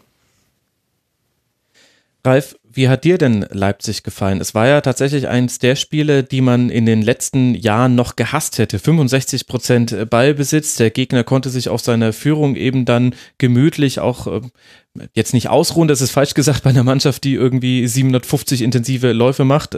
Das hat ja auch David Wagner im Intro gesagt. Aber im Grunde konnte man ja jetzt schon auch ganz gut mal analysieren, wie weit ist schon der Ballbesitz bei Leipzig. Wie hat dir das denn gefallen? Und da sind wir wieder bei dem Punkt, neuer Trainer, neue Spiele, neue Impulse, Umsetzung, Fragezeichen. Mir hat es, ich roll's mal ein bisschen von der anderen Seite auf, ohne jetzt zu sehr auf Schalke einzugehen, das darf Max dann gleich etwas ausführlicher tun. Mir hat es gefallen, wie Schalke es einfach angegangen ist, dass sie nämlich wussten, okay, pass mal auf, da ist eine Mannschaft mit unheimlich viel Qualität, also das brauchen wir jetzt nicht betonen, das ist ja bekannt. Wir lassen sie mal, weil Qualität ja, aber es greift noch nicht alles so, wie es soll. Und es ist so ein bisschen wie Max sagte eben, er ist froh, dass sie am ersten Spieltag gegen Gladbach? Ja, genau. So, dass du jetzt im September noch gegen Leipzig spielst, wenn das dann mal Februar, März wird, also sprich zum Rückspiel, wird das, glaube ich, etwas ungemütlicher. Und insofern war das aus Schalker Sicht, auch wenn du jetzt eher nach Leipzig gefragt hast, war das so, wie du es spielen musst momentan. Und auch da wieder, mir gefällt dieser Begriff klinisch, wenn du es so spielst, wie es Schalke eben gespielt hat. Also so, ja, fast schon eiskalt. Also fast schon im Stile einer Spitzenmannschaft. Und wir reden halt immer noch über Schalke momentan. Bei allem. Also nicht falsch verstehen. Aber Schalke ist jetzt noch kein Spitzenteam. Aber das war gut. Mhm. Ja, auf Leipziger Seite, ich bin da auch noch hin und her gerissen, muss ich sagen. Also ich finde es interessant, dass Nagelsmann rotiert hat. Also Haidara durfte zum Beispiel vom Beginn an ran. Auf den Außen waren Heißenberg und Mükiele eingesetzt. Das ist insofern einfach interessant, weil das hat man nicht immer so bei Leipzig gesehen in den letzten Jahren. Und dann hatte man durchaus viele Chancen. Es hing aber auch sehr viel an Forsberg. Also Forsberg hat ein unglaubliches Spiel gemacht. Der hatte 3 Throughballs, nennt man das, wenn man mit einem Pass die gegnerische Abwehr so auseinander zieht oder so seziert, dass der eigene Angreifer im Sprint aufs gegnerische Tor zuziehen kann und keinen Abwehrspieler mehr vor sich hat. Und um das kurz einzuordnen, normalerweise haben Mannschaften pro Spiel 0 oder einen Through Ball, oder ich würde es jetzt mal als tödlichen Pass übersetzen. Leipzig hatte von denen 5 und Forsberg hat 3 dieser tödlichen Pässe gespielt. Das ist halt auf der einen Seite. Ist das ein neues Wort für Packing, oder? Ja, na gut, Packing meint ja auch den Ball, der einfach aus der Abwehr rausgeschlagen wird. Aber das ist halt auf der einen Seite etwas ganz Tolles, dass du sagen kannst, Mensch, Forsberg hat da wirklich auch einfach die Schnittstellen gesehen und die Spieler waren immer in der Situation, da auch reinzusprinten. Auf der anderen Seite aber hing dann auch relativ viel an ihm, fand ich, offensiv. Das ist dann wieder so ein typisches Rasenfunk einerseits, andererseits, muss man sagen. Ja, wenn du einfach siehst, trotz dieser sogenannten Through-Balls, die Schalker standen insgesamt, und das meine ich mit geschickt gemacht. Sie standen unheimlich kompakt. Ja. Also auch die Außenverteidiger, jetzt kommen wir wieder zum realtaktischen, auch die Außenverteidiger stehen halt tatsächlich eng. Und da kannst du, überlass dem Gegner ruhig ein bisschen mehr den Ball. Du hast es ja gesagt, 65-35% Ballbesitz. Aber wenn du so weitestgehend kompakt stehst, ja, dann lass sie doch spielen. Ja, das stimmt, ja. Und andersrum hast du dann halt momentan, und das spricht dann wiederum für Schalke, mit Mascarell, mit Harit, Leute, die aktuell in einer Topform sind. Also gerade Harit. Mascarell eher unauffällig, aber das ist halt das Los des Sechsers, dass man das nicht so, also das fällt immer nur auf, wenn er nicht da ist, beziehungsweise wenn er Mist baut. Ja. Und nach vorne, Harit, ja, den musst du eigentlich in Watte packen, damit es dem auch nächstes Wochenende noch gut geht. Aber das ist ja schon die perfekte Überleitung. Was zur Hölle, Max, ist denn mit Amin Harit passiert? Also wir wussten alle, dass er sehr gut spielen kann. Er hat aber so eine Konstanz in seinen Leistungen, fand ich, bei Schalke noch nicht gezeigt. Woran liegt es, dass er jetzt so positiv Einfluss nehmen kann aufs Spiel? Also ich bin mir auch noch nicht 100% sicher, aber ich denke, die wichtigsten 2 Faktoren sind zum einen das System von Wagner, was gespielt wird, weil auch wenn es jetzt gerade eine Raute war, auf der Harit dann auf der 10 gespielt hat, in dem normalen 4-2-3-1, was er spielt, wo Harit dann mal auf der 10 oder mal links außen spielt, hat er dann praktisch die Rolle des eigentlich fast freien Spielers. Also er hat da alle möglichen Freiheiten, nach links, nach rechts, nach oben, nach unten auszuweichen und hat keine so großen taktischen Zwänge. Also defensiv natürlich, auf jeden Fall. Da sagt Wagner auch immer vorweg, die müssen alle mitverteidigen. Die haben alle dann ihre Wege und ihre Positionen und ihre Pressing-Stellen, wo sie halt angreifen müssen oder verteidigen müssen. Aber gerade nach vorne hat man Harit, glaube ich, sowohl als viele Freiheiten gegeben, die er als sehr kreativer Spieler auch braucht. Ja. Zum anderen aber auch wichtige Grundpfeiler im Angriffsspiel ihm gegeben, an denen er sich orientieren kann, die er, glaube ich, auch als sehr junger Spieler ebenfalls noch braucht. Zum einen sind das die Achter, die gerne mit in die Halbräume stoßen und dort mit den Außenverteidigern kombinieren. Oder im 4-2-3-1 die Außenstürmer in Anführungszeichen, die relativ eng stehen und da für ihn immer mit ihm immer zu Kombinationen zur Verfügung stehen. Ja. Dementsprechend, er darf alles machen, was er möchte, zum größten Teil. Und ihm werden alle Möglichkeiten gegeben, alles zu machen, was er denn möchte. Und ich glaube, die beiden Sachen, sowohl als auch eventuell ich weiß nicht, ob Wagner emotional ihn etwas besser erreicht als Tedesco. Ich könnte mir das tatsächlich vorstellen. Nicht, weil Tedesco nicht emotional ist, aber Wagner wirkt mehr so wie so ein familiärerer Typ. Mhm. Und vielleicht hat er da auch einfach psychologisch oder emotional eine ganz andere Wirkung auf Harit. Zudem darf man auch nicht vergessen, dass Harit im Sommer vor der letzten Saison diesen Autounfall hatte, bei dem ein Mensch ums Leben gekommen ist. Mhm. Und ich bin mir sehr sicher, dass so ein Erlebnis so einen kreativen Spieler wie Harit sehr, sehr prägt. Und dass er dann lange Zeit nicht in der Lage ist, halt einfach so ein unbeschwertes Spiel, wie das, was er jetzt gerade abzieht, auch so auf den Rasen zu bringen, wenn man auch nur minimal im Kopf irgendwo noch mit anderen Sachen beschäftigt ist. Ja, und vor allem die Unbeschwertheit dieser Saison ist ja genau das Abziehbild zur letzten Saison, und zwar das negative Abziehbild. Also da war alles schwer für Schalke, mit Niederlage über Niederlage gestartet. Da fühlte sich nichts leicht an, und jetzt dagegen steht man vielleicht auch sogar ein bisschen zu gut da, Fragezeichen. Wie würdest du den Leistungsstand von Schalke einordnen? Ja, genau das, eventuell etwas zu gut. Während ich auch letzte Saison, ich bin ja grundsätzlich immer Optimist, wie schlecht wir noch dastehen. Sonst kann man ja nicht Schalke-Fan sein, oder? Ja, richtig. Also am Ende ist die Meisterschaft immer noch drin. Ja. Nur ein Punkt. Letzte Saison, genau. Letzte Saison war es so, dass Schalke, als ich mir so angeguckt habe, dachte ich auch so, aber eigentlich so schlecht ist die Mannschaft doch eigentlich gar nicht. Also sie spielt unfassbar schlecht, aber so die einzelnen Spieler, die sind doch so zusammengenommen gar nicht so schlecht, wie Schalke da jetzt eigentlich spielt. Und ein Stück weit ist es jetzt auch tatsächlich so, gerade das Spiel letzte Woche gegen Mainz hätte man eigentlich nicht gewinnen dürfen. Das liegt dann eventuell halt auch einfach an der direkten Form von Harit.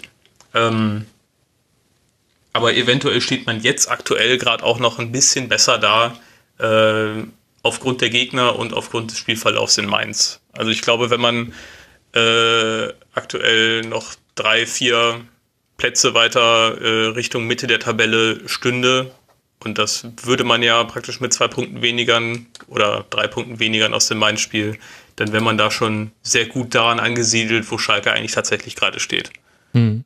Das ist ja auch so ein bisschen das Grundproblem von Schalke 04. Also ich kann ja mal kurz ein paar Hintergrundinfos geben. Bei YouTube steige ich im Grunde schon seit Spieltag 2 mit Schalke-Fans in die Diskussion ein, die sich darüber beschweren, dass im Rasenfunk Schalke zu negativ dargestellt würde und sie eben fänden, wir würden da Schalke nicht genügend würdigen. Und das hat meiner Analyse nach auch mit dem Vergleichsmaßstab zu tun von Schalke, dass die Fans alles mit der letzten Saison vergleichen, und da ist es sehr einfach zu glänzen, weil das war einfach eine ganz, ganz fürchterliche Saison auf ganz vielen Ebenen, und dass viele Gäste im Rasenfunk und ich sicherlich auch Schalke eben anhand seiner Möglichkeiten messen, was man eben im Kader zur Verfügung hat, welchen Personaletat man hat und so weiter und so fort. Was glaubst du denn, wird Schalke besser gerecht als Maßstab? Denn nach Expected Points ist es jetzt aktuell, ja, da steht man genau in der Mitte der Tabelle. Da wäre es Platz 9 oder 10. Ich weiß gar nicht, ob das gesehen hattest. Ich habe mich letzte Woche mit den Kollegen von Goal Impact auch angelegt. Ah, nee, habe ich nicht gesehen. Nee, ich weiß gar nicht, ob es da auch tatsächlich um das Mainz-Spiel ging. Ich glaube, da war auch die Aussage, hier, Schalke-Fans, ich mag euch nicht den Tag verderben, aber so gut ist euer Team eigentlich noch nicht. Und dann hatte ich aber gerade genau in der Grafik gesehen, dass der Schalke-Balken gerade so einen Tick nach oben machte. Und also kurz zur Erklärung, wer es nicht kennt, die geben immer so eine Grafik an, wo nach Expected Points, also Teamstärke, so zum Teil, wo die Teams am Ende der Saison landen werden, wenn alles mehr oder weniger normal läuft. Und oder nach statistischen Wahrscheinlichkeiten nicht normal läuft, sondern es ist quasi ein Experiment. Du lässt einfach die Bundesliga, simulierst du 1 Million Mal und guckst dann raus, was passiert dann da, und lässt da eben Faktoren wie aktuelle Stärke eben nach Expected Points, Expected Goals und so einfließen. Genau. Und aus irgendeinem Grund hatte nach dem Mainz-Spiel Schalke dann gerade einen starken Ausschlag nach oben, also tatsächlich einen signifikanten Ausschlag nach oben. Den habe ich dann mal kurz gehighlightet und zurückgeschrieben. Haha! Ja. Und darauf war die Antwort dann eigentlich auch ein scherzhaftes gemeintes The Trend is your friend. Ja, und dann habe ich das nochmal kurz nach dem Sieg gegen Leipzig ausgebuddelt. Dementsprechend Form schlägt Klasse, sozusagen. Ja, aber zu deiner ursprünglichen Frage zurückzukommen. Was wird denn Schalke gerade gerecht? Der Blick auf die letzte Saison mit jetzt ist alles deutlich viel besser, oder die Gewissheit des eigentlich nicht international fähigen oder sagen wir so nicht international Fußball geeigneten Kaders, wenn ich da meinen Eindruck von eurer Einschätzung richtig habe. Ich glaube, er ist natürlich wie immer irgendwo dazwischen, aber mit einem Ausschlag tendenziell eher weiter nach oben. Weil ich glaube, dass gerade die Spieler, die jetzt gerade aktuell viel spielen und viel an den Spielen ausmachen, noch sehr, sehr viel Potenzial nach oben haben. Nicht zuletzt Harit, aber auch Serdar, McKennie, Mascarell ein Stück weit weniger, aber der kann auch noch in seine Rolle noch ein bisschen reinwachsen. Und dann hat man jetzt auch gesehen, Matondo, der mal reingeworfen wird. Mhm. Für Caligiuri, der vorher 2 Jahre lang immer gespielt hat, wenn er fit war, war durchaus überraschend.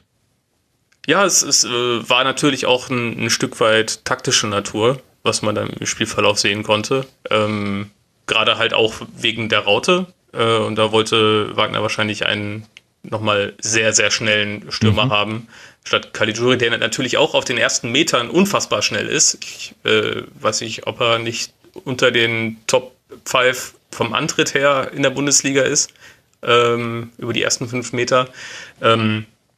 Aber gerade die Spieler haben noch sehr viel Entwicklungspotenzial, und wenn die Form so ein bisschen anhält und sich das eventuell sogar ein bisschen verfestigt, sehe ich Schalke auch, und da muss ich dann sagen, dass ich vielleicht nicht meine gesamte Dosis Tabletten genommen die Wagner mir verschrieben hat, dass ich uns da doch eventuell an den internationalen Plätzen kratzen sehe. Okay, wir brauchen eine neutrale Instanz. Ralf, das musst du sein in diesem Fall. Wie gefällt dir denn jetzt mal losgelöst von den Ergebnissen der Fußball von Schalke 04?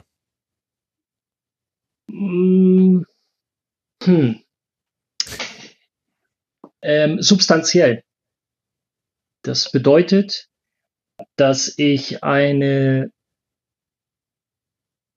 steckt was hinter. Das ist nicht so jeder Mannschaftsteil für sich, sondern ich finde schon, dass man erkennt, dass da eine Einheit auf dem Platz steht, und das meine ich jetzt gar nicht mal auf Mentalitätsebene, sondern tatsächlich wirklich auch fußballerisch steht da eine Einheit auf dem Feld. Eine Mannschaft, die jetzt im letzten Spiel tatsächlich sehr kompakt aufgetreten ist, im letzten Heimspiel gegen Mainz in der zweiten Halbzeit ein paar Probleme hatte, sich dann aber wieder gefangen hat, beziehungsweise durch Leute wie Harit das Ganze dann doch wieder in die richtige Richtung aus Schalker Sicht gedreht hat. Aber dass das Gefühl, dass die Schalker Spieler vermitteln, und das ist jetzt nicht nur, weil ich zugucke, sondern auch, weil ich halt mit dem einen oder anderen drüber gesprochen habe, ist halt schon so, dass der Trainer was vorgibt, alle ihm vertrauen und dem halt folgen. Mhm. Und es wirkt deutlich positiver als das, was wir in den letzten 1-2 Jahren bei Schalke gesehen haben. Selbst in dem Jahr, in dem man Zweiter geworden ist, war das ja mehr so, dem zuzugucken ist halt schon schwer. Lass uns um 17:20 gucken, wie sie gespielt haben, und wenn sie gewonnen haben, freuen wir uns, aber die 90 Minuten bis dahin, das muss nicht wirklich sein. Und das ist jetzt einfach anders. Es ist immer noch nicht der schönste Fußball, aber es ist, finde ich, ein intensiver Fußball, der geprägt ist davon, dass alle denselben Fußball spielen wollen. Und das ist halt sehr häufig sehr entscheidend. Und da kannst du schon jemanden wie Harit symbolisch nehmen, der so eine Art Neuanfang in dieser Saison beginnt, ohne negative Begleiterscheinungen auf und neben dem Platz, sondern einfach nur, man lässt ihn einfach Fußball spielen. Und der ist ja ein geiler Zocker. Also das kann ich auch aus neutraler Sicht sagen. Der Junge kann halt echt viel mit der Kugel. Eine kleine Anekdote vom letzten Spiel gegen Mainz. Da ich durfte das Spiel ja als Experte begleiten bei The Zone, und wir standen vorm Spiel, unsere Feldposition war halt da, wo sich die Schalker warm gemacht haben, und dann kommt der Moderator Daniel Herzog zu mir und sagt, du, ich habe gerade mal nachgeschaut, der Harit, ne, der wiegt hier nur 68 Kilo, weil der turnte da so ein bisschen vor uns rum. Er sagte, was ist denn dein Kampfgewicht? Ich sage, ja, das war so, Bundesliga-Zeit waren so 84, 85 Kilo, also so plus minus 1 halt.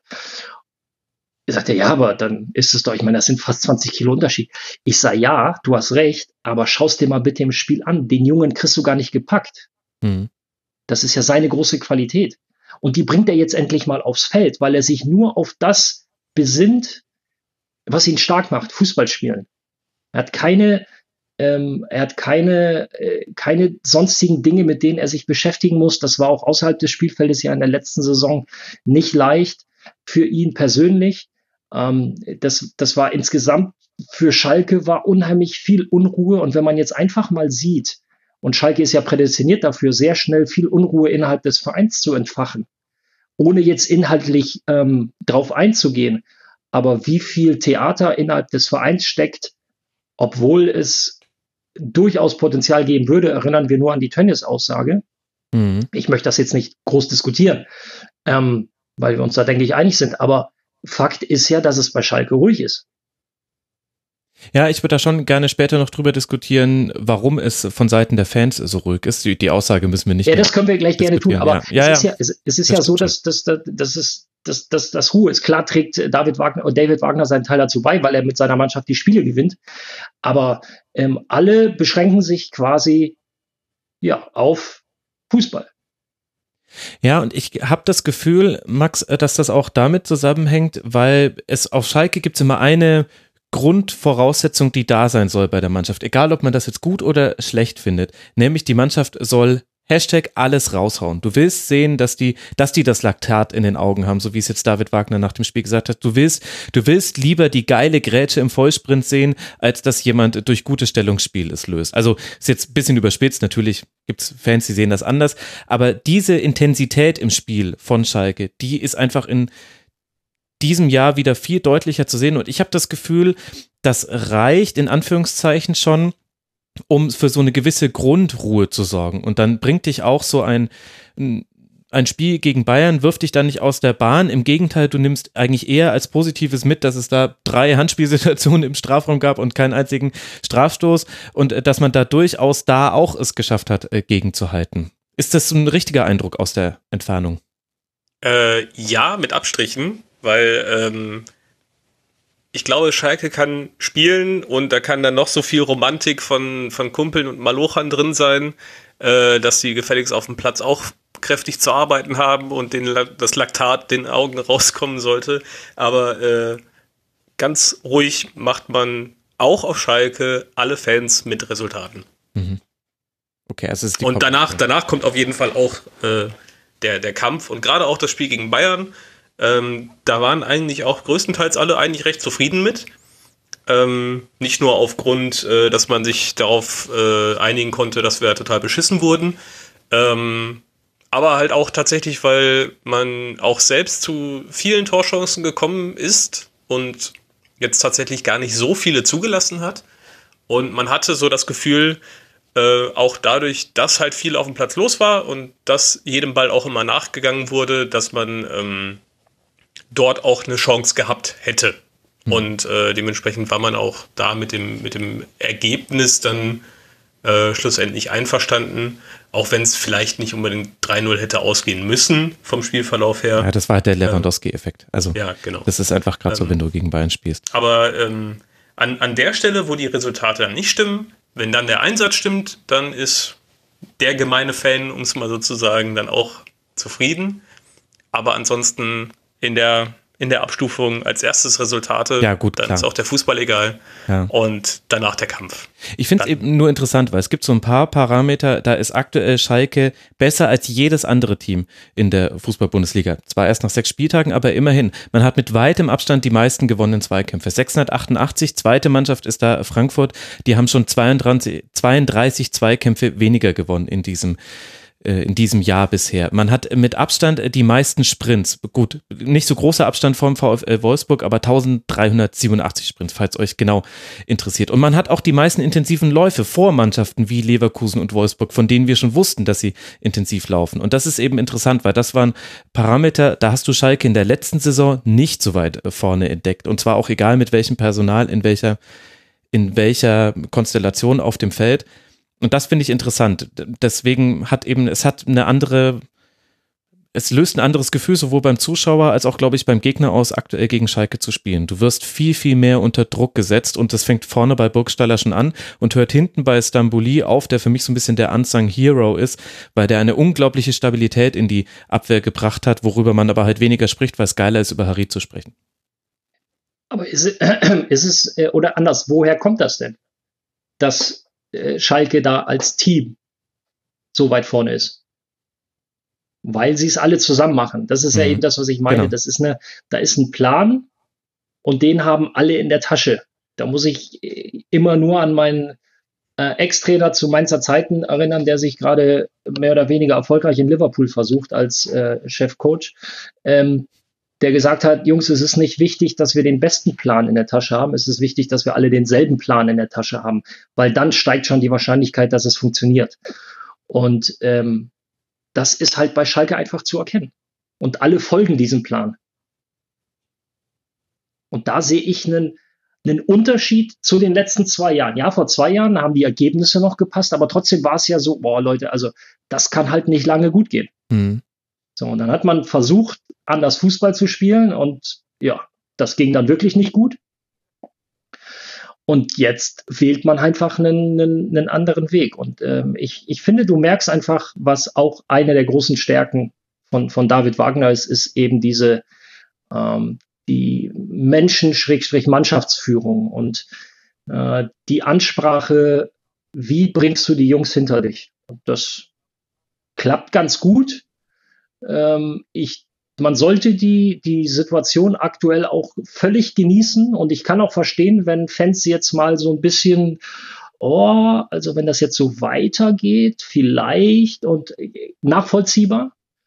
Nur darf eins nicht passieren. Es wird ja, und da sind wir uns, denke ich, einig, es wird dann auch eine Phase kommen, in der die Schalker mal 3-4 Spiele eben nicht gewinnen. Und dann musst du halt aufpassen, dass du nicht Opfer deines eigenen Erfolgs wirst aus den ersten Wochen, so nach dem Motto, ja, toll, jetzt sind sie schon wieder satt. Also genauso wie das jetzt vielleicht ein Tick überm Durchschnitt ist, kann es halt auch sein, dass eine Phase mal unterm Durchschnitt ist und dann muss man das halt entsprechend einordnen. Und ich glaube, darauf möchte David Wagner hinaus, dass nicht alles gut ist und jetzt die Liga dominiert wird, sondern dass das natürlich eine tolle Situation ist, aber die kann jederzeit kippen. So hat man den Eindruck und damit kann man ja auch ganz gut diese Pressekonferenz, die wir im Intro gehört haben, nach Leipzig, das ganz gut einordnen. Überhaupt eine der interessantesten Pressekonferenzen dieser bisherigen Saison. Nagelsmann hat auch sehr, sehr taktische Fragen beantwortet, Beziehungsweise irgendwann hat er gesagt, ja okay, das erkläre ich euch jetzt nicht, das checkt jetzt eh keiner mehr. Keine Ahnung, was das jetzt über seine Ansicht... Du gibst hier echt auch alle Pressekonferenzen, ne?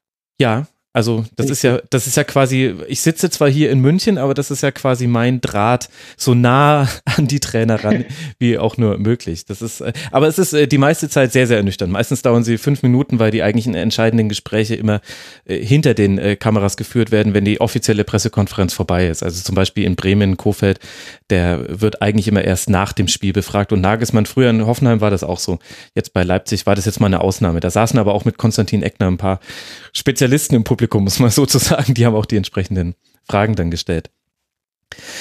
Max, lass uns noch kurz jetzt auf das Umfeld eingehen. Also, dass das jetzt gerade alles sehr gut aussieht und wir haben, finde ich, schon ganz gut jetzt die Balance hergestellt zwischen Mahnen und Loben. Also, wir haben auf ein paar Dinge hingewiesen, die jetzt auch für Schalke einfach gut gelaufen sind und wir haben aber auch ausreichend, glaube ich, herausgearbeitet, was jetzt besser läuft bei Schalke.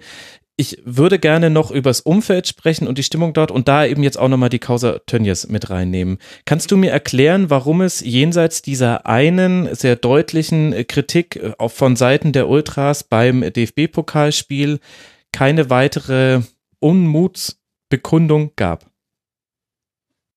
Ja, also so im Detail kann ich es mir tatsächlich auch nicht erklären.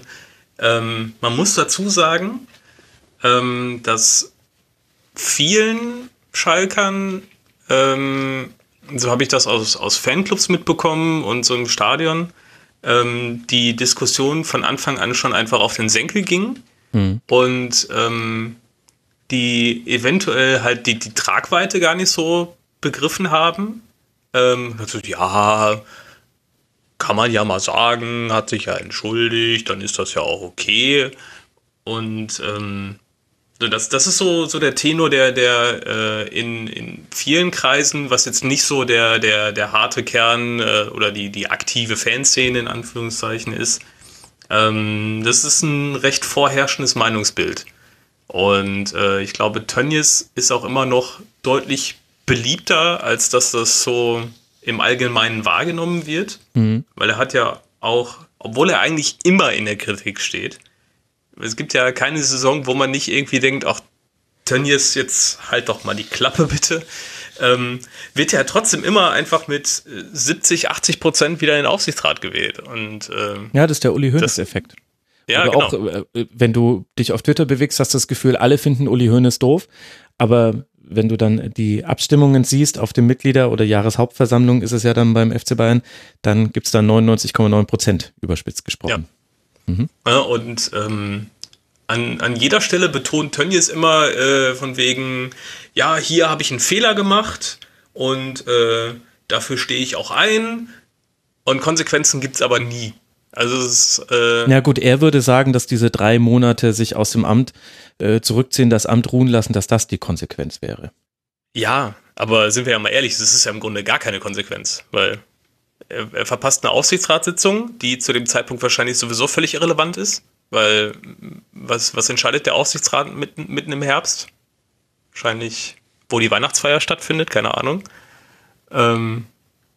Und nicht nur, dass es halt keine Konsequenzen im Vereinsintern gibt, und ich will jetzt noch nicht mal seinen Kopf fordern, das ginge mir dann auch zu weit für eine Äußerung, die erklärbar ist, aber nicht passieren darf, um es mal so zu formulieren. Da hätte ich mir vom Verein, ich persönlich, mehr gewünscht, dass direkt offensiver mit umgegangen wird und nicht so, wie es gemacht wurde, ja, nee, war ja nicht so schlimm, nee, jetzt reden wir auch nicht mehr drüber. Und das war ja dann auch genau das, was Schneider nach dem Mainz-Spiel im Interview bei den Kollegen von der Zone durchklingen ließ. Er will einfach nicht darüber reden. Schalke will das totschweigen und hat auch in der Zeit, wo es noch mehr in den Medien war, einfach gesagt, ja, nee, ist nicht so. Guck mal hier, wir machen auch ganz, ganz viel tolle Sachen mit guck mal, ein Harit.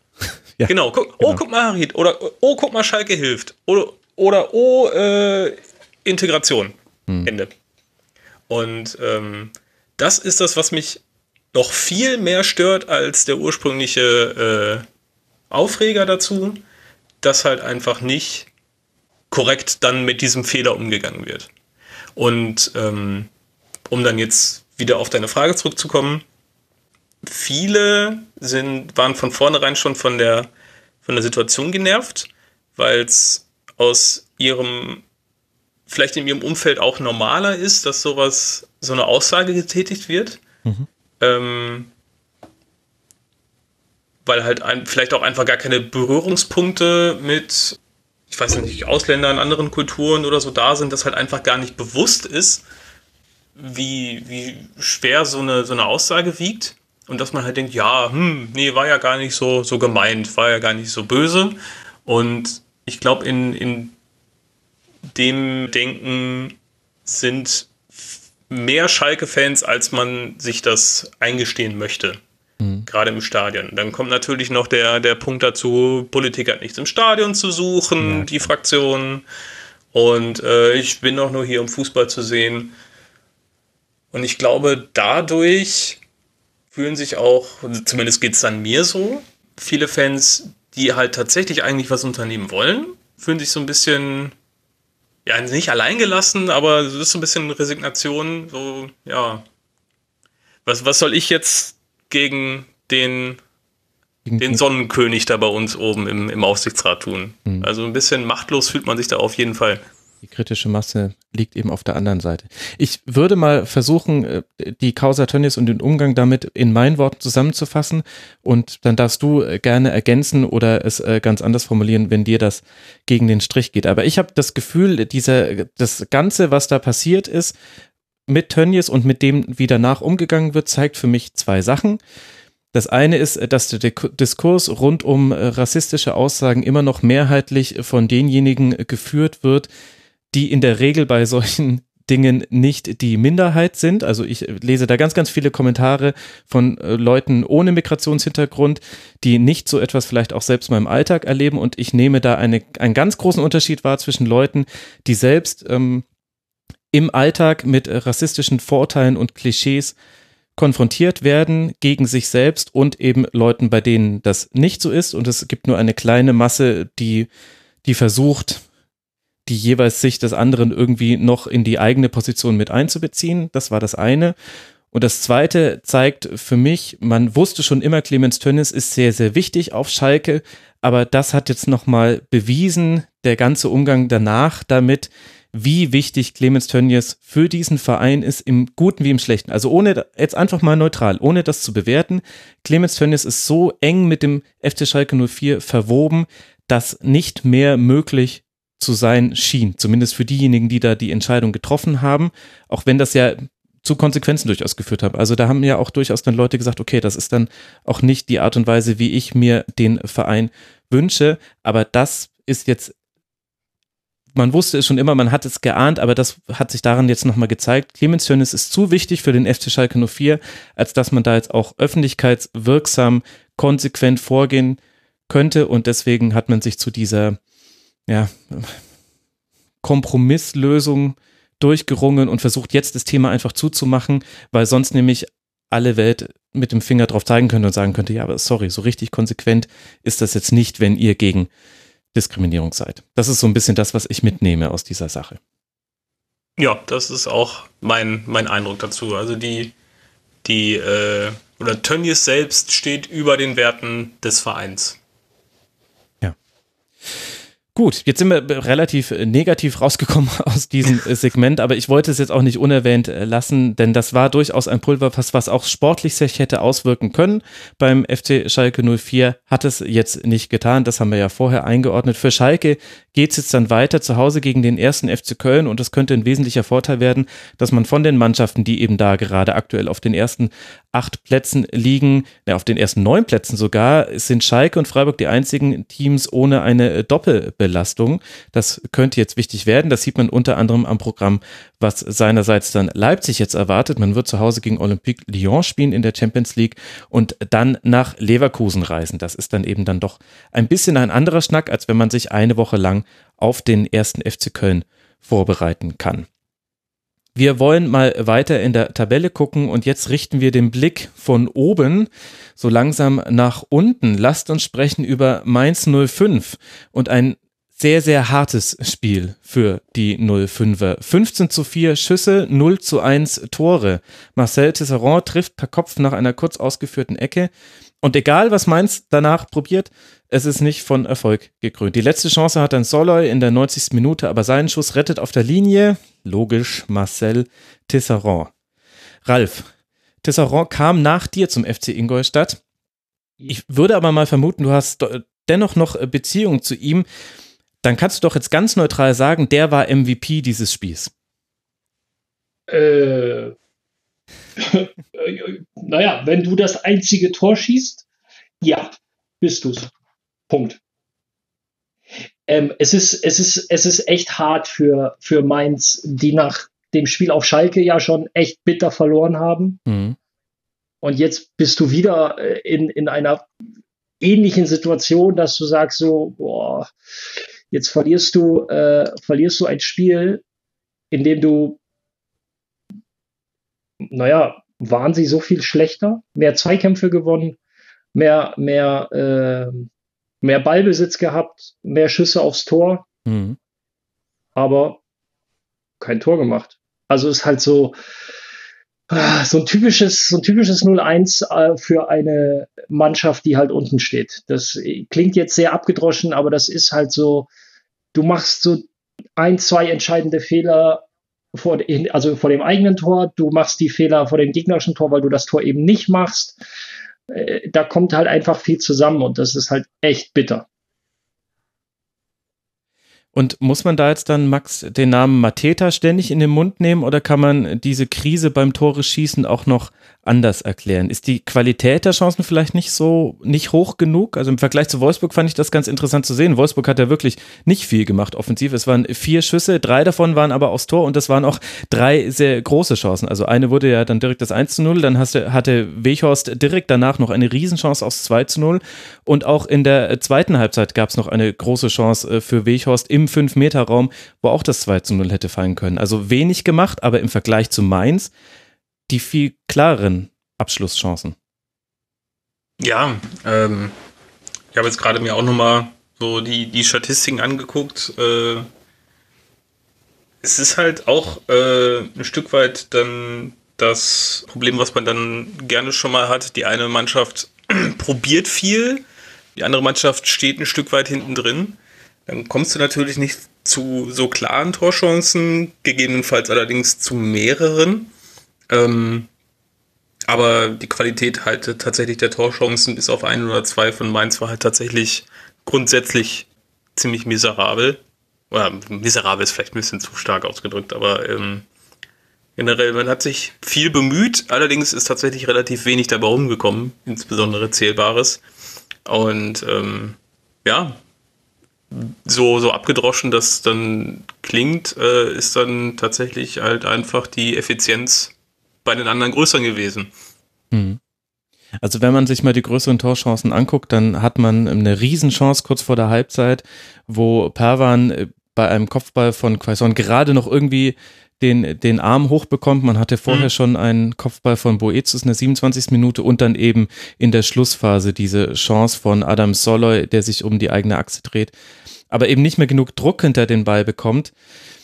Ralf, was würdest du denn sagen, wo ordnen wir jetzt Mainz 05 in seinem Leistungsspektrum ein? Also die Panikglocke, sie läutet schon relativ laut in Mainz, zumindest nach dem, was ich so mitbekomme. Da kommt auch so ein bisschen grundsätzliche Kritik an Sandro Schwarz mit rein. Wie schlimm ist es? Okay, doofe Frage, sorry. Aber wie siehst du es? Manchmal frage ich mich, oder manchmal sage ich, okay, wie weit hast du als Trainer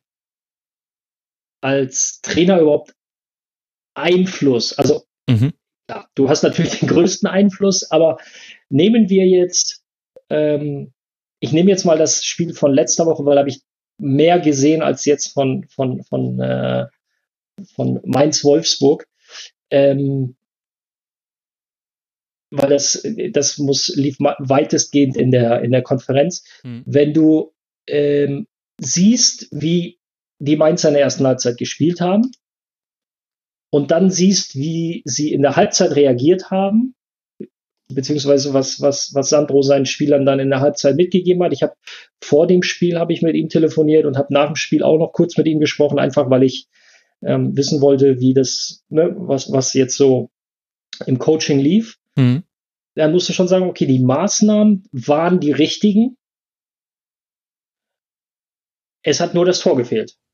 Mhm. Ist jetzt beim Fußball leider nun mal das Entscheidende. Auf Schalke hat man den Ausgleich erzielt, hat dann relativ spät noch das 1-2 kassiert und jetzt gegen Wolfsburg auch.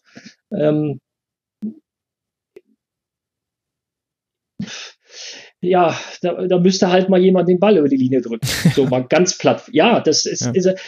Es ist jetzt nicht so, dass sie hier reihenweise abgeschossen werden, weil dann kannst du sagen, du pass mal auf, bei euch stimmt so einiges nicht. So, aber sie waren ja rein leistungstechnisch, also ich würde sagen, ebenbürtig gegen Wolfsburg. Ja. Das war jetzt nicht, dass du sagst, oh, also dass das nur 0-1 war, da müssen sie sich aber glücklich schätzen. Ich glaube, die Wolfsburger fahren eher aus Mainz weg und sagen, boah, ja, Gott sei Dank ist das Ding jetzt irgendwann auch mal zu Ende gewesen. Ja, also Wolfsburg hatte 45 klärende Aktionen, die meisten davon im eigenen Strafraum. Allein Knoche, Brummer und Tisserand hatten jeweils 8. Also das zeigt auch ganz gut, wie dieses Spiel gelaufen ist. Da war einfach sehr, sehr viel los im Wolfsburger Strafraum, aber es kam wenig dabei rum für Mainz. Aber das liegt halt dann wirklich vielleicht auch außerhalb der Jurisdiktion des Trainers. Du hast ja als Trainer, also klar, du entscheidest, wer spielt. So, aber am Ende stellst du 11 Mann auf, gibst eine Idee vor, gibst eine Spielweise vor und das Umsetzen, das müssen die Spieler dann machen. Mhm. Klar, jetzt könnte man hingehen und sagen, ja, pass mal auf, okay, wenn du jetzt aber feststellst, dass das so, wie es bis jetzt läuft, nicht funktioniert, musst du vielleicht an der Spielweise was ändern. Das mag sein. Das wird Sandro sicherlich jetzt auch angehen und analysieren. Und ich weiß ja auch, also ich kenne tatsächlich sowohl auch seinen Co-Trainer Jan-Moritz Lichte, mit dem ich beim FC St. Pauli zusammengearbeitet habe. Das sind alles ganz, also gerade Jan-Moritz Lichte, ein mega akribischer, detailversessener Analyst. Also ich weiß, dass du im Gespräch mit ihm jede Menge Spaß hättest, weil ihr zwei, ihr würdet euch mit Zahlen und Statistiken würdet ihr euch gegenseitig totschlagen. Sounds like fun. Ja, ich stelle mal den Kontakt her. Ja, gerne. Also die werden das schon alles sezieren und auseinandernehmen. Aber das Ergebnis wird halt trotzdem sein, okay, also bis zum 16er ist das, wenn ich sage gut, dann spreche ich nicht von RB Leipzig gut, ersten 4 Tabellenplätze, sondern dann spreche ich, ne? Mhm. Wir müssen das immer in Relation setzen. Mittelfeld gut. Genau, aber es drückt halt keiner den Ball über die Linie. So, vielleicht müssen sie sich mal gegenseitig einfach nur anschießen. Vielleicht klappt das besser. Ja, das gab es mal, als Miroslav Klose beim FC Bayern mal eine sehr lange Phase ohne Tore hatte, hat dem Ribéry eine Flanke so fest ans Schienbein geschossen, da konnte dabei gar nicht mehr woanders hin als ins Tor gehen. Vielleicht braucht sowas. Und wir erinnern uns, in der letzten Saison hatten wir das ja durchaus auch, dass wir, ich glaube, bis zum 7. Spieltag wurden da sehr häufig die Tore, die erzielten von Mainz 05 zitiert und dann gab es, ich glaube, ein 3-0 oder also auf jeden Fall dann ein Spiel mit mehr Treffern und dann war das Thema immer so unterschwellig noch eines bei Mainz 05, aber so ganz unbekannt ist einem das jetzt auch nicht, dass man nach 6 Spieltagen erst 5 erzielte Tore bei Mainz 05 sieht. Und ich habe mich. Ja, aber wenn du einfach siehst, ich meine, die haben 11 Torschüsse innerhalb des Strafraums. Das ist 2 Wert, innerhalb des 5ers, das ist Wahnsinn. Ja, das ist ein Wert, den erreicht Borussia Dortmund. Mhm. Selbst die Leverkusener haben bei ihrem 3-0 nur 5 innerhalb des Strafraums. Weil ich habe es jetzt hier gerade parallel offen und kontrolliere das mal. Was haben wir hier? Gladbach 10, Hoffenheim 9. Also das sind ja allein vom Wert her und gerade innerhalb des 16, und das ist ja nicht innerhalb des 16ers, jetzt wirst du gleich sicherlich die Statistik öffnen, wo genau die Torschüsse waren. Das habe ich jetzt nicht vorliegen.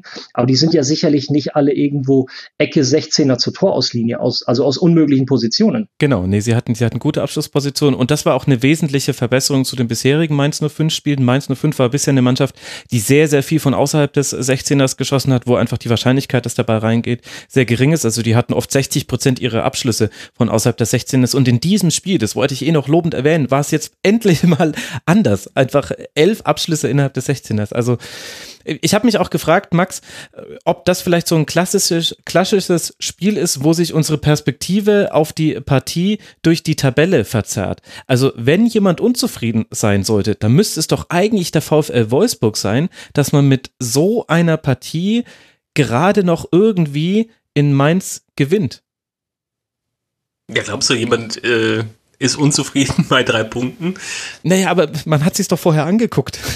Kann man sich da so völlig von lösen? Also als emotionaler Fan meinetwegen, aber ich war darüber ehrlich gesagt sehr erstaunt und jetzt nicht im positiven Sinne erstaunt, sondern ich fand, Wolfsburg hat kein wirklich tolles Spiel gemacht in Mainz 05.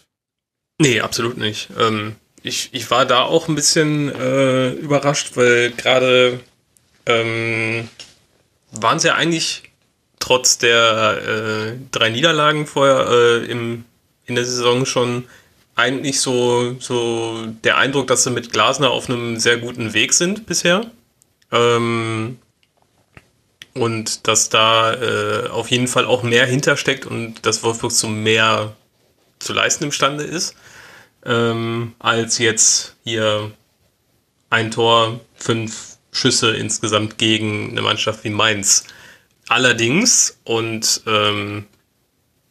da muss man dann Mainz an der Stelle auch wieder loben, Mainz hat ja mit Schalke eigentlich das Gleiche gemacht. Also eigentlich den Favoriten, den klaren Favoriten in dem Spiel, unabhängig von der Tabelle, halt einfach zu einem guten Teil aus dem Spiel genommen und ihre eigenen Stärken beraubt und deutlich mehr, als man erwartet hat, aus dem eigenen Spiel gemacht. Mhm. Da frage ich mich allerdings, wo ihr jetzt gerade schon sagtet, von wegen, da werden die Trainer auf die Mannschaft kommen und sagen, dies ist bis da schon gut und wie weit klappt sowas denn, wenn die Resultate ausbleiben?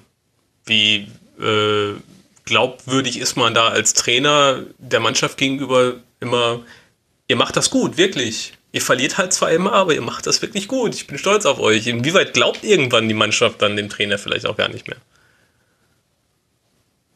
Ralf, was ist denn da so deine Erfahrung? In Bezug auf dieses glaubt irgendwann nicht mehr? Mhm.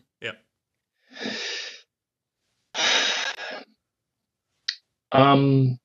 Situationsabhängig, vereinsabhängig.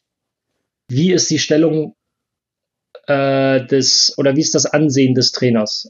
Das kann manchmal schnell gehen und das kann manchmal tatsächlich dauern, weil der Trainer unheimlich viel Rückendeckung vom Verein und den Fans genießt. Also das kannst du nicht pauschalisieren. Also das kannst du nicht klar beantworten und das passt dann auf alle. Das ist wirklich ganz unterschiedlich, wenn du als angezählter Trainer irgendwo hinkommst, beziehungsweise die Umstände des Wechsels aus irgendeinem Grund komisch sind, dann hast du es schwer.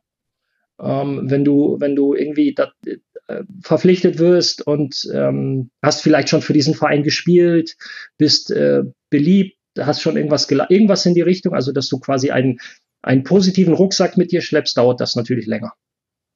Mhm.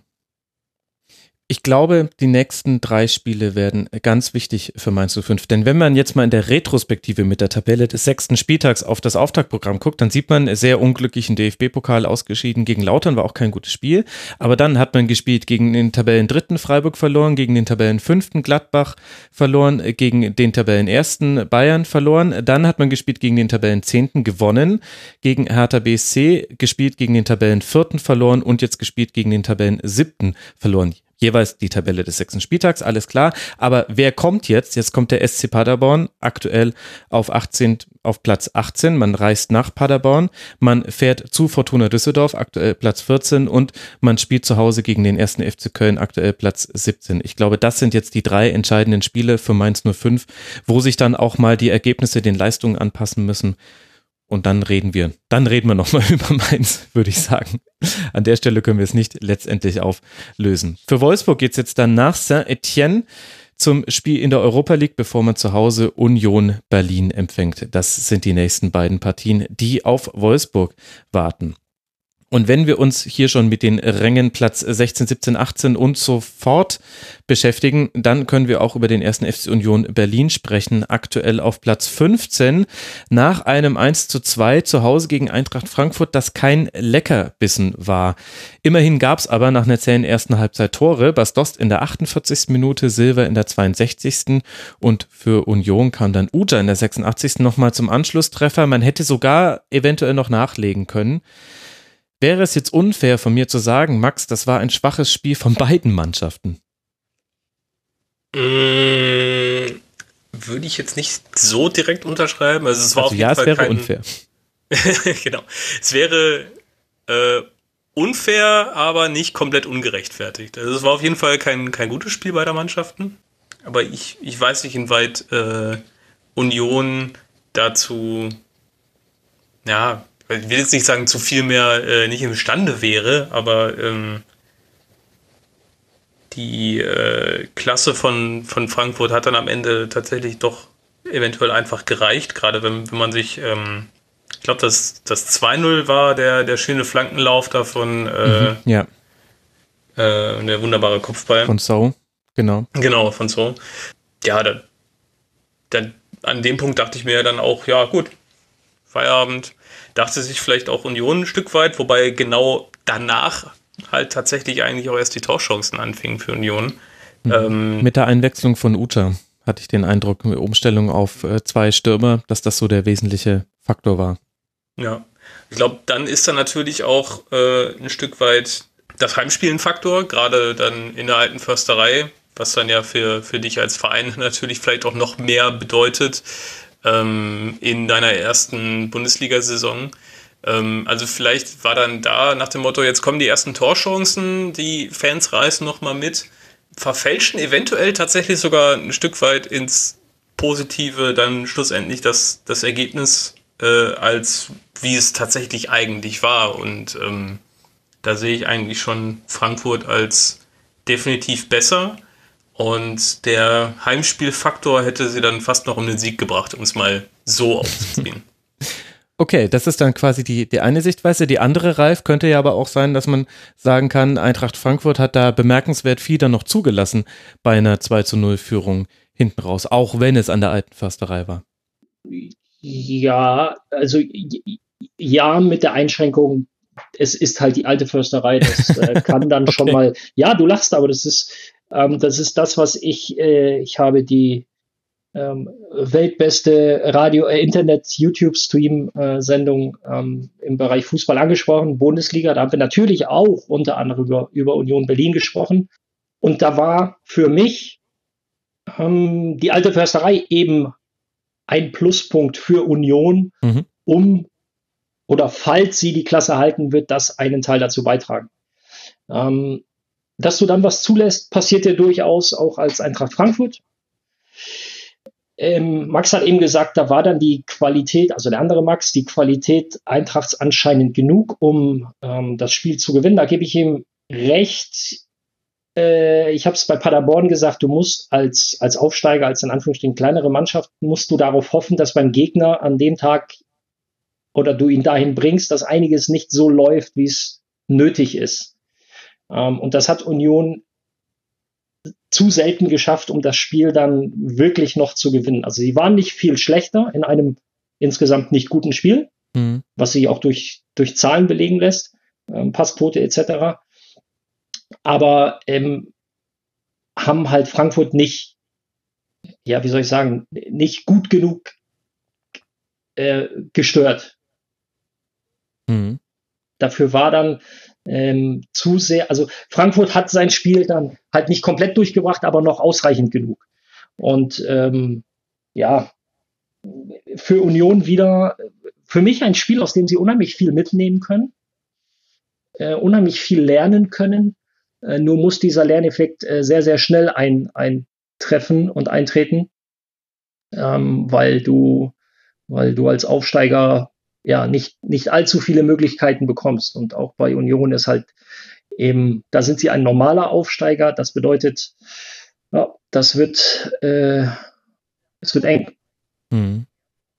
Gut, das ist jetzt auch keine Neuigkeit für die Fans von Richtig. Union Berlin, und man hätte ja immerhin noch fast einen Punkt mitnehmen können aus dem Spiel. Mich hat ehrlich gesagt die Eintracht noch mehr überrascht als Union Berlin. Du hast jetzt gerade gesagt, die SGE hätte ihren Spielplan durchgebracht. Ich habe mich gefragt, war das wirklich... Welchen?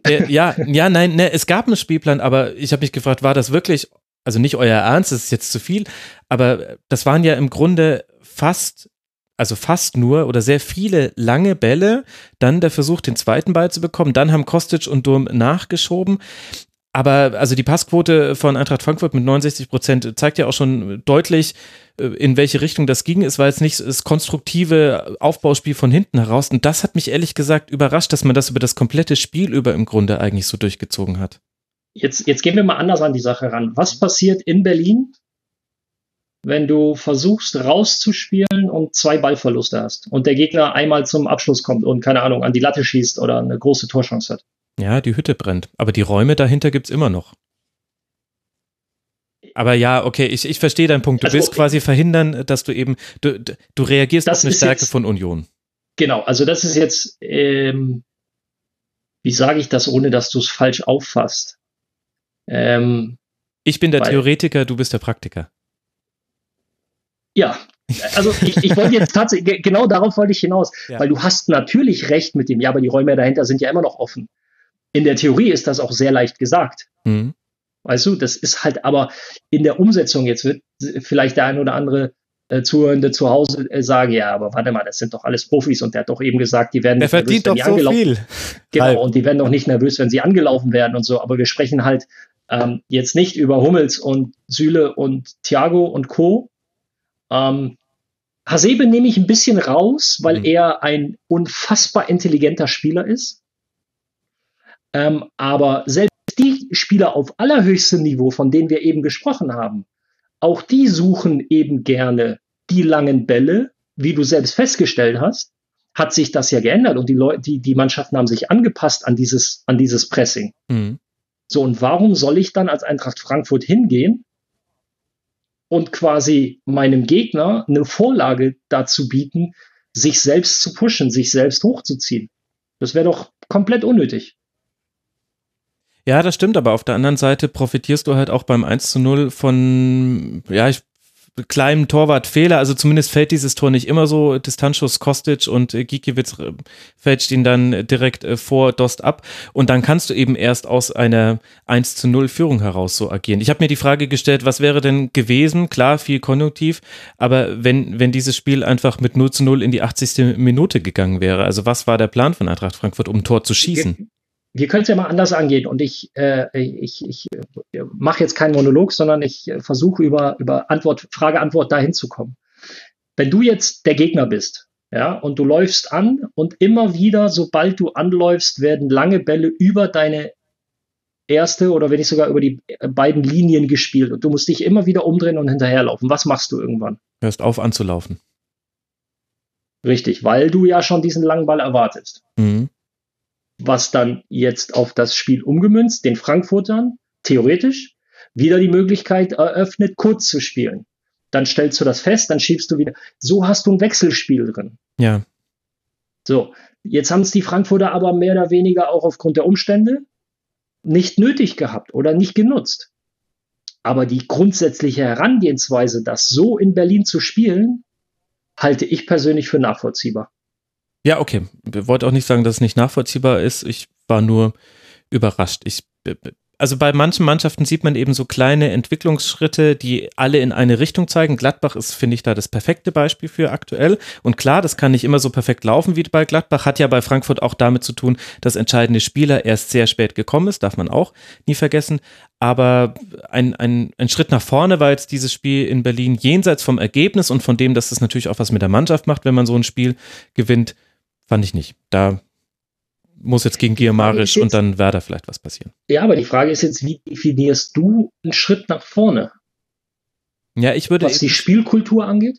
Ja, genau. Also oder beziehungsweise, das muss auch gar nicht immer, also ich erwarte ja nicht von jeder Mannschaft, dass sie mit Tiki-Taka den Gegner zerlegt. Das ist ja auch völlig utopisch. Aber ich gucke bei Mannschaften eben immer gerne darauf, wie gehen sie mit verschiedenen Spielsituationen um? Wie gehen sie damit um, wenn sie in Führung liegen, wenn sie in Rückstand geraten? Wie gehen sie vor allem damit um? Das ist für mich das Allerwichtigste, weil das unterscheidet meiner Meinung nach gute Mannschaften von weniger guten Mannschaften. Wie gehen sie damit um, wenn ihr Plan A nicht funktioniert. Und zwar so nicht funktioniert, dass er keinerlei Option mehr darstellt. Und da gibt es nämlich gar nicht so viele Mannschaften, finde ich, wobei Eintracht Frankfurt da dazugehört, die bei sowas noch reagieren können. Und ich würde sagen, die SGE, die schafft das auf jeden Fall noch. Deswegen ist sie eine der besseren Mannschaften in der Liga. Aber irgendwie, also du hast So, Kamada auf dem Feld, du bringst Durm, du hast immer noch deinen ewig laufenden, sprintenden Kostic und vorne drin jemanden wie Silva, der ganz anders die Bälle halten kann. Da gibt es eigentlich Möglichkeiten, etwas Kreatives, Konstruktives zu tun. Allerdings, wenn ich die Namen genannt habe, hat man vielleicht auch einige der Gründe jetzt auch schon dann damit mitgenannt. Also So hatte dann trotz dieser tollen Flanke zum 2:0 jetzt auch nicht das allerbeste Spiel. Kamada auch kaum zu sehen. Vielleicht liegt es dann auch daran. Kaum zu sehen, was heißt das andersrum? Was hat Union wahrscheinlich gut gemacht? Ihnen zugestellt. Sehr gut, du machst es wie Sokrates. Sokrates war das, oder? Mit den sokratischen Fragen. Das weiß ich jetzt nicht, aber ne, also, ich möchte nur darauf hinaus, dass es ist ja nicht so, dass Mannschaften auf dem Niveau planlos sind. Mhm. Ne, dass sie einfach sagen, oh, jetzt gehen wir mal aufs Feld und dann gucken wir mal, wie das Wetter heute wird und wenn die Zuschauer zu laut sind, oh nee, das muss jetzt auch nicht sein. Da ist schon eine Überlegung hinter. Die ist zum Teil sehr konkret und sehr bewusst, aber natürlich auch über mehrere Wochen, Monate, zum Teil Jahre auch antrainiert. So, und dann, das merkst du ja auch als Aufbauspieler, dass deine Spieler im Übergangsspiel, also sprich Sechser, Achter, Zehner, dass sie große Probleme haben. Dann kriegst du vielleicht auch vom Trainer vorher noch gesagt, Leute, passt mal auf, wir wollen halt verhindern, dass die zu viel Druck entfachen können, dass sie zu viel, dass sie uns genau in den Situationen zustellen, wir überspielen das Ganze.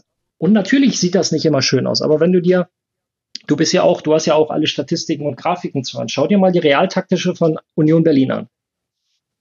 Hast du kurz Zugriff drauf? Solange müssen wir noch warten. Ja, damit klar. Du siehst, worauf ich hinaus möchte. Ja. So, dann schau mal da, was da im Mittelfeld ist. Mhm. Das sind 3 Spieler, ja, das ist, Gentner, Andrich, Schmiedebach. Ja, genau. Die sind ja quasi auf einem Fleck. Ja. Am Mittelpunkt. Kurz für die Zuhörer und Zuhörerinnen zu Hause. Die 3 turnen sich halt wirklich quasi am Mittelpunkt rum. Was heißt das? Die haben das Zentrum zu dritt zugestellt. Und zwar wirklich zugestellt. Da kommst du nicht durch. Hm. Da musst du den Weg drüber suchen. Ja, oder halt über die Außen. Aber Außen hat Union auch, ist doppelt besetzt. Ja, das stimmt, wobei, nee, das stimmt schon alles. Also letztlich drehen wir uns auch in Schleifen. Ich gebe dir völlig recht, du hast schon, wahrscheinlich ist das genau der Unterschied, dass ich halt eben dann immer als derjenige auf ein Spiel gucke, der halt auf dem Sofa sitzt und immer nur auf dem Sofa saß. Also wenn wir jetzt mal meine Versuche im Amateurfußball einfach rausrechnen, und das würde ich dann doch sehr vehement einfordern, weil ich weiß, wie ich gespielt habe. Ja klar, das ist wahrscheinlich genau der Unterschied. Und letztlich hast du ja als Mannschaft erstmal als allerersten Auftrag hast du, gewinne dein Spiel bitte. Und dann erst Aufträge 2, 3 und 4 sind dann, wie du es machen sollst. Und das hat ja die Eintracht geschafft. Und das ist ja auch eine der Qualitäten der SGE in dieser Saison, dass man eben, egal ob zu Hause gegen Dortmund da noch ein Unentschieden holt oder eben jetzt so ein Spiel in Berlin, das schafft eben Frankfurt derzeit immer. Und das unterscheidet sie halt einfach von vielen anderen Mannschaften. Das muss man einfach sagen. Und lass mich das noch ganz kurz einordnen. Nicht, dass mir geht es nicht darum, dass du sagst, okay, Ralf, du hast recht, sondern ich möchte nur Perspektiven aufzeigen. Ja, genau. Und die sind halt sehr unterschiedlich und das ist auch immer leicht, und das meine ich nicht wertend, aber es ist immer leicht, auf einer Couch zu sitzen, ich formuliere es mal ein bisschen flapsig, sich das Spiel anzugucken, hast alle Grafiken zur Hand, alle Statistiken, alle Zahlen und kannst sagen, ja, aber die hätten doch nur. So, aber sich dann das wirklich zu überlegen und umzusetzen, weil da kommen dann oft Dinge hinzu, die kannst du halt nicht mit einer Statistik erfassen. Wie ist es an der alten Försterei unter Flutlicht, wenn der Laden brennt und du 2 Ballverluste 30 Meter vor dem Tor hast? was da für Faktoren dann zum Tragen kommen, das kann sich, da kannst du höchstens in Dezibel ausdrücken, aber das sind auch Dinge, die ein Spiel ganz enorm beeinflussen. Ja, das stimmt. Und das musst du in deiner Planung fürs Wochenende, musst du das alles mit einfließen lassen. Das stimmt. Wobei ich natürlich nicht nur die Statistiken habe. Ich gucke die Spiele schon auch alle. Also möchte ich betonen. Ich habe wieder, bis auf Schalke, das habe ich leider nicht geschafft, weil ich musste gestern 8 Spiele über 90 Minuten gucken. Das war dann echt irgendwann einfach zu viel. Bei Schalke habe ich mich einfach auf euch verlassen. Da habe ich nur wichtige Zusammenfassungen gesehen. Aber ich gucke die Spiele schon auch. Die Statistiken sind dann erst die Hilfe. Absolut. Ich würde mir nur trotzdem wünschen, ich würde es dir so gerne ermöglichen, nur ist das leider, das wird, glaube ich, nicht funktionieren, dass du bei so einem Spiel mal im Mittelkreis stehst. Ja, das will ich auch erleben. Ja, das stimmt. Das will ich Weil das gibt dir nochmal eine ganz andere Perspektive auf Fußball. Ja, das stimmt. Ich hatte schon mal die Idee Rasenfunk on Tour, dass ich an 17 Spieltagen, an denen es mir möglich ist, durch die Bundesrepublik reise und mir immer unterschiedliche Spiele vor Ort angucke und dann da auch die Sendung machen. Aber das ist nicht zu schaffen. Aus dem Mittelkreis. Ja, aus dem Mittelkreis, genau. Und Coutinho darf um mich herum tanzen. So war eigentlich dann so mein Wunsch. Für Frankfurt geht es jetzt nach Giemarisch und dann zu Hause gegen Werder und Leverkusen in der Bundesliga weiter. Der erste FC Union Berlin reist jetzt dann nach Wolfsburg, bevor man zu Hause den SC Freiburg empfängt. Das sind die nächsten Partien für beide Mannschaften und ein Spiel fehlt uns noch von diesem 6. Spieltag und das fand am Sonntagabend statt und endete sehr, sehr deutlich.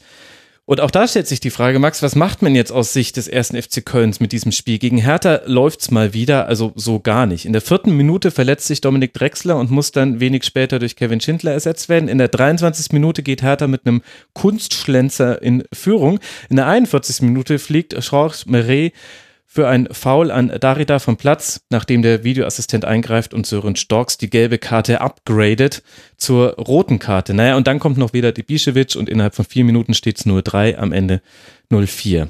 Gibt es denn für dich, Max, auch positive Aspekte für den FC nach diesem Spiel? Wenig, aber ja, die gibt's. Weil ich fand tatsächlich eigentlich bis zur roten Karte das Spiel von Köln eigentlich schon ganz...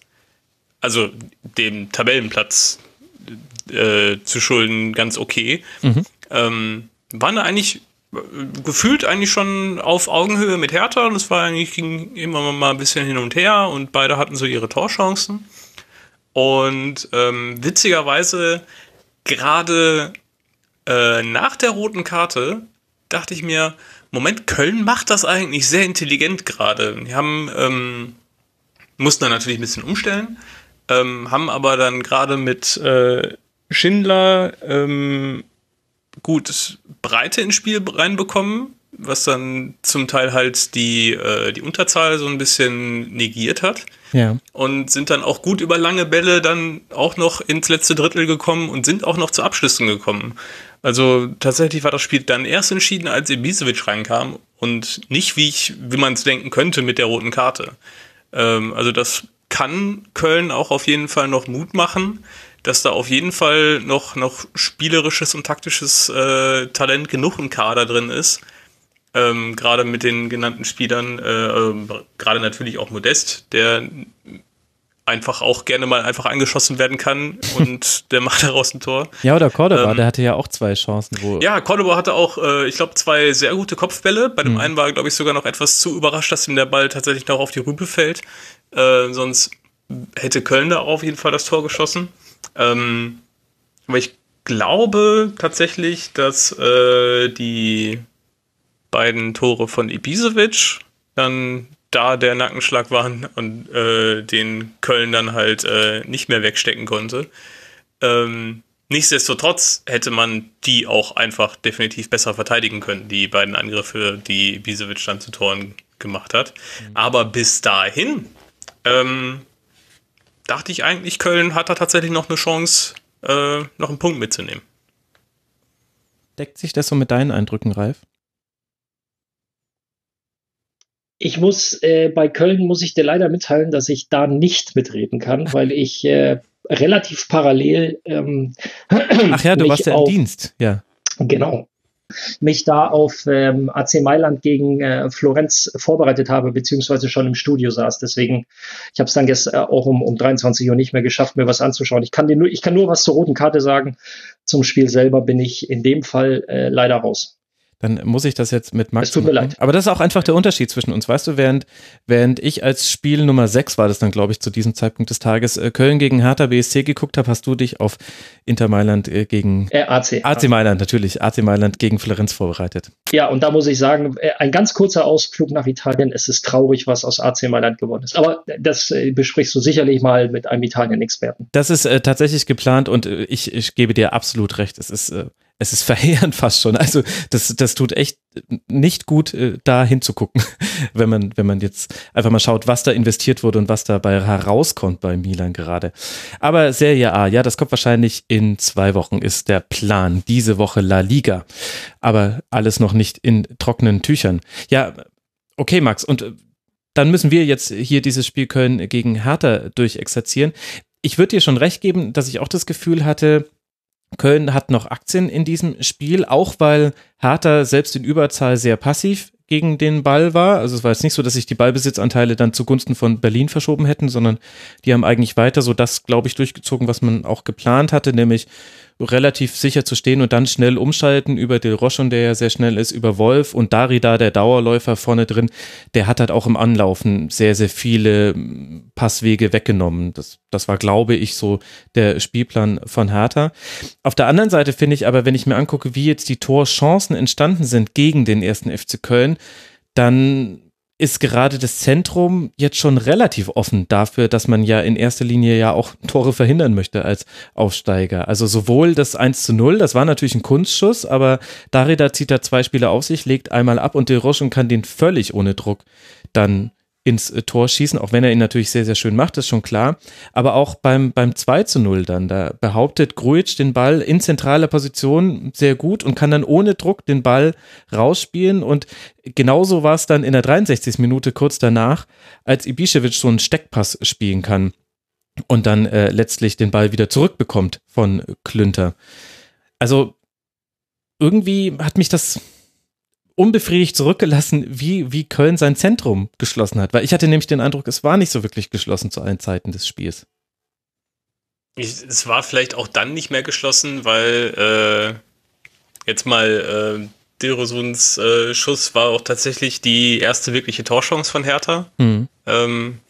Und die Tore von Ibišević waren ja dann auch schon lange nach der roten Karte und nach Anpassungen dann da drauf. Ja. Und ich weiß nicht, ob man da nicht eventuell den schmalen Grat, also in die falsche Richtung dann gegangen ist, ein bisschen zu sehr sich auf die Bälle auf Außen, namentlich meistens Schindler, zu konzentrieren, um dann doch noch den Ausgleich wieder zu schaffen, um dann vielleicht sich wieder komplett auf Defensive zu orientieren.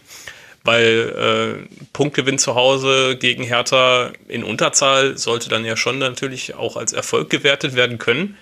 Und bis dahin, bis zum 2:0 von Ibišević, hatte man eigentlich auch tatsächlich mehr vom Spiel. Also es gab noch eine andere große Torchance vorher von Hertha, aber ansonsten, auch wenn im Allgemeinen nicht allzu viel passiert ist, hatte Köln auf jeden Fall zu Hause auch schon deutlich mehr vom Spiel. Auch mit Abstrichen auch nach der roten Karte noch. Mhm. Und ich glaube einfach, dass dann da vielleicht auch einfach der Gedanke mehr daran war, den Ausgleich zu kriegen, einen Ausgleich zu erzielen und dadurch ein Stück weit dann auch einfach ein bisschen mehr Räume zugelassen wurden hinten. Und ja, das stimmt natürlich. Da waren nicht arg viele Kölner hinter dem Ball bei all diesen Chancen. Das spricht sehr dafür. Und Skiri hat sich eben relativ offensiv positioniert, was ja fürs Spiel nach vorne definitiv gut ist. Aber dann war Höger schon relativ alleine, weil ja Grujic immer mit vorgeschoben hat. Und dann gab es da ganz oft auch Überzahlsituationen in dem Bereich, wo du nicht wirklich in Unterzahl sein möchtest. Aber was machen wir denn dann mit Hertha, Max? Also Da gab es natürlich viele positive Aspekte, also De Rochon hat wieder ein starkes Spiel gemacht, Ibišević nach seiner Einwechslung direkt zweimal getroffen, Darida habe ich gerade auch schon angesprochen, defensiv könnte man Boyata noch nennen, der hatte 10 klärende Aktionen und jetzt auch jenseits von diesen Statistiken hat er einfach sehr, sehr viel verhindert, was da in den Strafraum hinein segelte für Berlin, aber es brauchte halt auch wieder diesen Kunstschuss und dann die Überzahl und vor allem die Tore von Ibišević, dass dieses Spiel zugemacht werden konnte, ohne dass ich jetzt gleich wieder alles schlecht reden will. Das ist ja toll, wenn man das dann trotzdem schafft. Also es ist ja eine Qualität. Aber ich tue mich gerade schwer damit, das jetzt einzuordnen, wie gut Hertha jetzt dasteht. Jenseits vom Ergebnis. Ich tue mich tatsächlich auch ein bisschen schwer mit. Also sie stehen auf jeden Fall eigentlich nicht 4-0 da. Also ja, klar. Das wird Hertha und Hertha-Fans mit Sicherheit auch klar sein. Aber ich denke, man kann es auf jeden Fall als Ansatzpunkte vieles aus dem Spiel rausnehmen, was man in die nächsten Spiele mit übernehmen kann. Also um es mal ganz simpel anzufangen, wahrscheinlich wird Ibišević vom nächsten Spiel an starten. Das könnte sein, ja. Ja, aber auch praktisch die Gewissheit, dass man Dilrosun auch mal ein bisschen alleine lassen kann vielleicht oder ein bisschen mehr Verantwortung übergeben kann vorne hin. Das sind dann so ein paar Punkte, die Hertha eventuell weiterbringt als die 3 Punkte selbst, die wahrscheinlich, wenn eher ein bisschen mehr Ruhe geben jetzt, dann die Punkte, die man aus dem Spiel mitnehmen kann, taktischer Natur oder personeller Natur, in Ruhe umsetzen kann, weil bisher war ja jetzt bei Hertha ja eigentlich auch alles eher ein bisschen durchwachsen und man wusste nicht genau, in welche Richtung man geht, wurde viel rumprobiert, gab viele Veränderungen immer wieder im Kader und jetzt hoffe ich einfach mal für die Hertha, dass man jetzt auch aus dem Spiel herauslesen kann, welche dieser Veränderungen, die man jetzt bisher in der Saison hatte, haben dann jetzt tatsächlich gewirkt und kann die dann jetzt auch in Ruhe umsetzen oder zurückrollen, je nachdem, was man da sich so rausfischt. Wie die das jetzt analysieren. Ja, das wird jetzt schon nochmal ein interessantes Heimspiel gegen Fortuna Düsseldorf. Hertha jetzt eben sowohl zu Hause gegen Paderborn, haben wir in der letzten Folge ausführlich besprochen, als auch jetzt in Köln mit weniger Spielanteilen und das auch durchaus bewusst. Das hat Ante Czovic auch so gesagt. Schellbrett spielt da eine ganz wichtige Rolle jetzt im zentralen defensiven Mittelfeld. Da bin ich gespannt, wie das dann gegen Fortuna Düsseldorf zu Hause aussieht. Definitiv, das Ergebnis, der Sieg geht völlig in Ordnung. Dass es zu hoch war, gut, das ist wahrscheinlich allen klar. Aber solche Spiele gibt es dann eben auch mal. Und das ist dann für alle, die nicht emotional beteiligt sind, ja auch mal was ganz Schönes. Es fallen Tore in der Fußball-Bundesliga, immer noch mehr als in allen anderen europäischen Top-Ligen. Für Hertha geht es weiter zu Hause gegen Düsseldorf, habe ich gerade gesagt. Und für den ersten FC Köln steht jetzt dann das Auswärtsspiel auf Schalke an. Da wirst du natürlich, Max, ganz genau drauf gucken. Und das wird dann den 7. Spieltag prägen. Und damit haben wir diesen 6. Spieltag ausreichend, wie ich finde, und sehr ausführlich besprochen. Und ich danke euch beiden sehr, dass ihr euch dafür die Zeit genommen habt. Zum einen dir, Max, @eppinghofener auf Twitter. Man kann dich auch bei der Halbfeldflanke manchmal lesen und hören. Danke dir, Max, dass du so viel Zeit in die Vorbereitung aller Spiele gesteckt hast. Ich habe zu danken. Danke. Schön, dass du mit dabei warst. Und danke natürlich auch an Ralf Gunnisch, dass er zwischen seinem Jet-Set-Leben bei DAZN, im FC Ingolstadt, bei Bundesliga. Davon wüsste ich. Naja, stell's mal nicht so ganz unter den Scheffel. Wenn man dir als @Felgenralle folgt bei Twitter oder eben auch auf Facebook, dann sieht man schon durchaus das eine oder andere Bild auch aus einem Stadion in Europa, würde ich sagen. Ja, ich schätze mich auch sehr glücklich, ja. Und vielen Dank auch, dass ich mal wieder meinen Senf dazu beitragen konnte. Ja, freut mich sehr. Und dir eine neue Perspektive aufgezeigt habe. Ja, genau. Deswegen ist das, also nicht nur deswegen, auch aus vielen anderen Gründen, aber gerade deswegen freue ich mich immer so, wenn du mit dabei bist. Du bringst immer eine ganz andere Perspektive mit rein und da bin ich sehr dankbar drum. Vielen Dank, dass du mit dabei warst. Sehr gerne. Und danke an euch, liebe Hörerinnen und Hörer. Das war Schlusskonferenz Nummer 244. Podcast-Grüße gehen raus an einen Klassiker. Aus Gründen habe ich die erste Staffel von Serial nochmal gehört am Wochenende. Und ich muss allen da draußen sagen, die die erste Staffel von Serial noch nie gehört haben, tut es. Das ist ein Podcast-Klassiker, so wie, keine Ahnung, Goethes Faust. Nur, dass man es gerne hört oder liest. Also, ihr versteht mich schon. Hört die erste Staffel von Serial. Es ist unglaublich gut gemachtes Radio, Audio, was auch immer. In diesem Sinne, bis nächste Woche. Macht's gut. Ciao.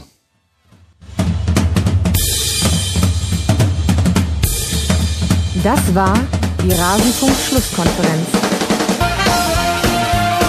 Wir gehen nun zurück in die angeschlossenen Funkhäuser.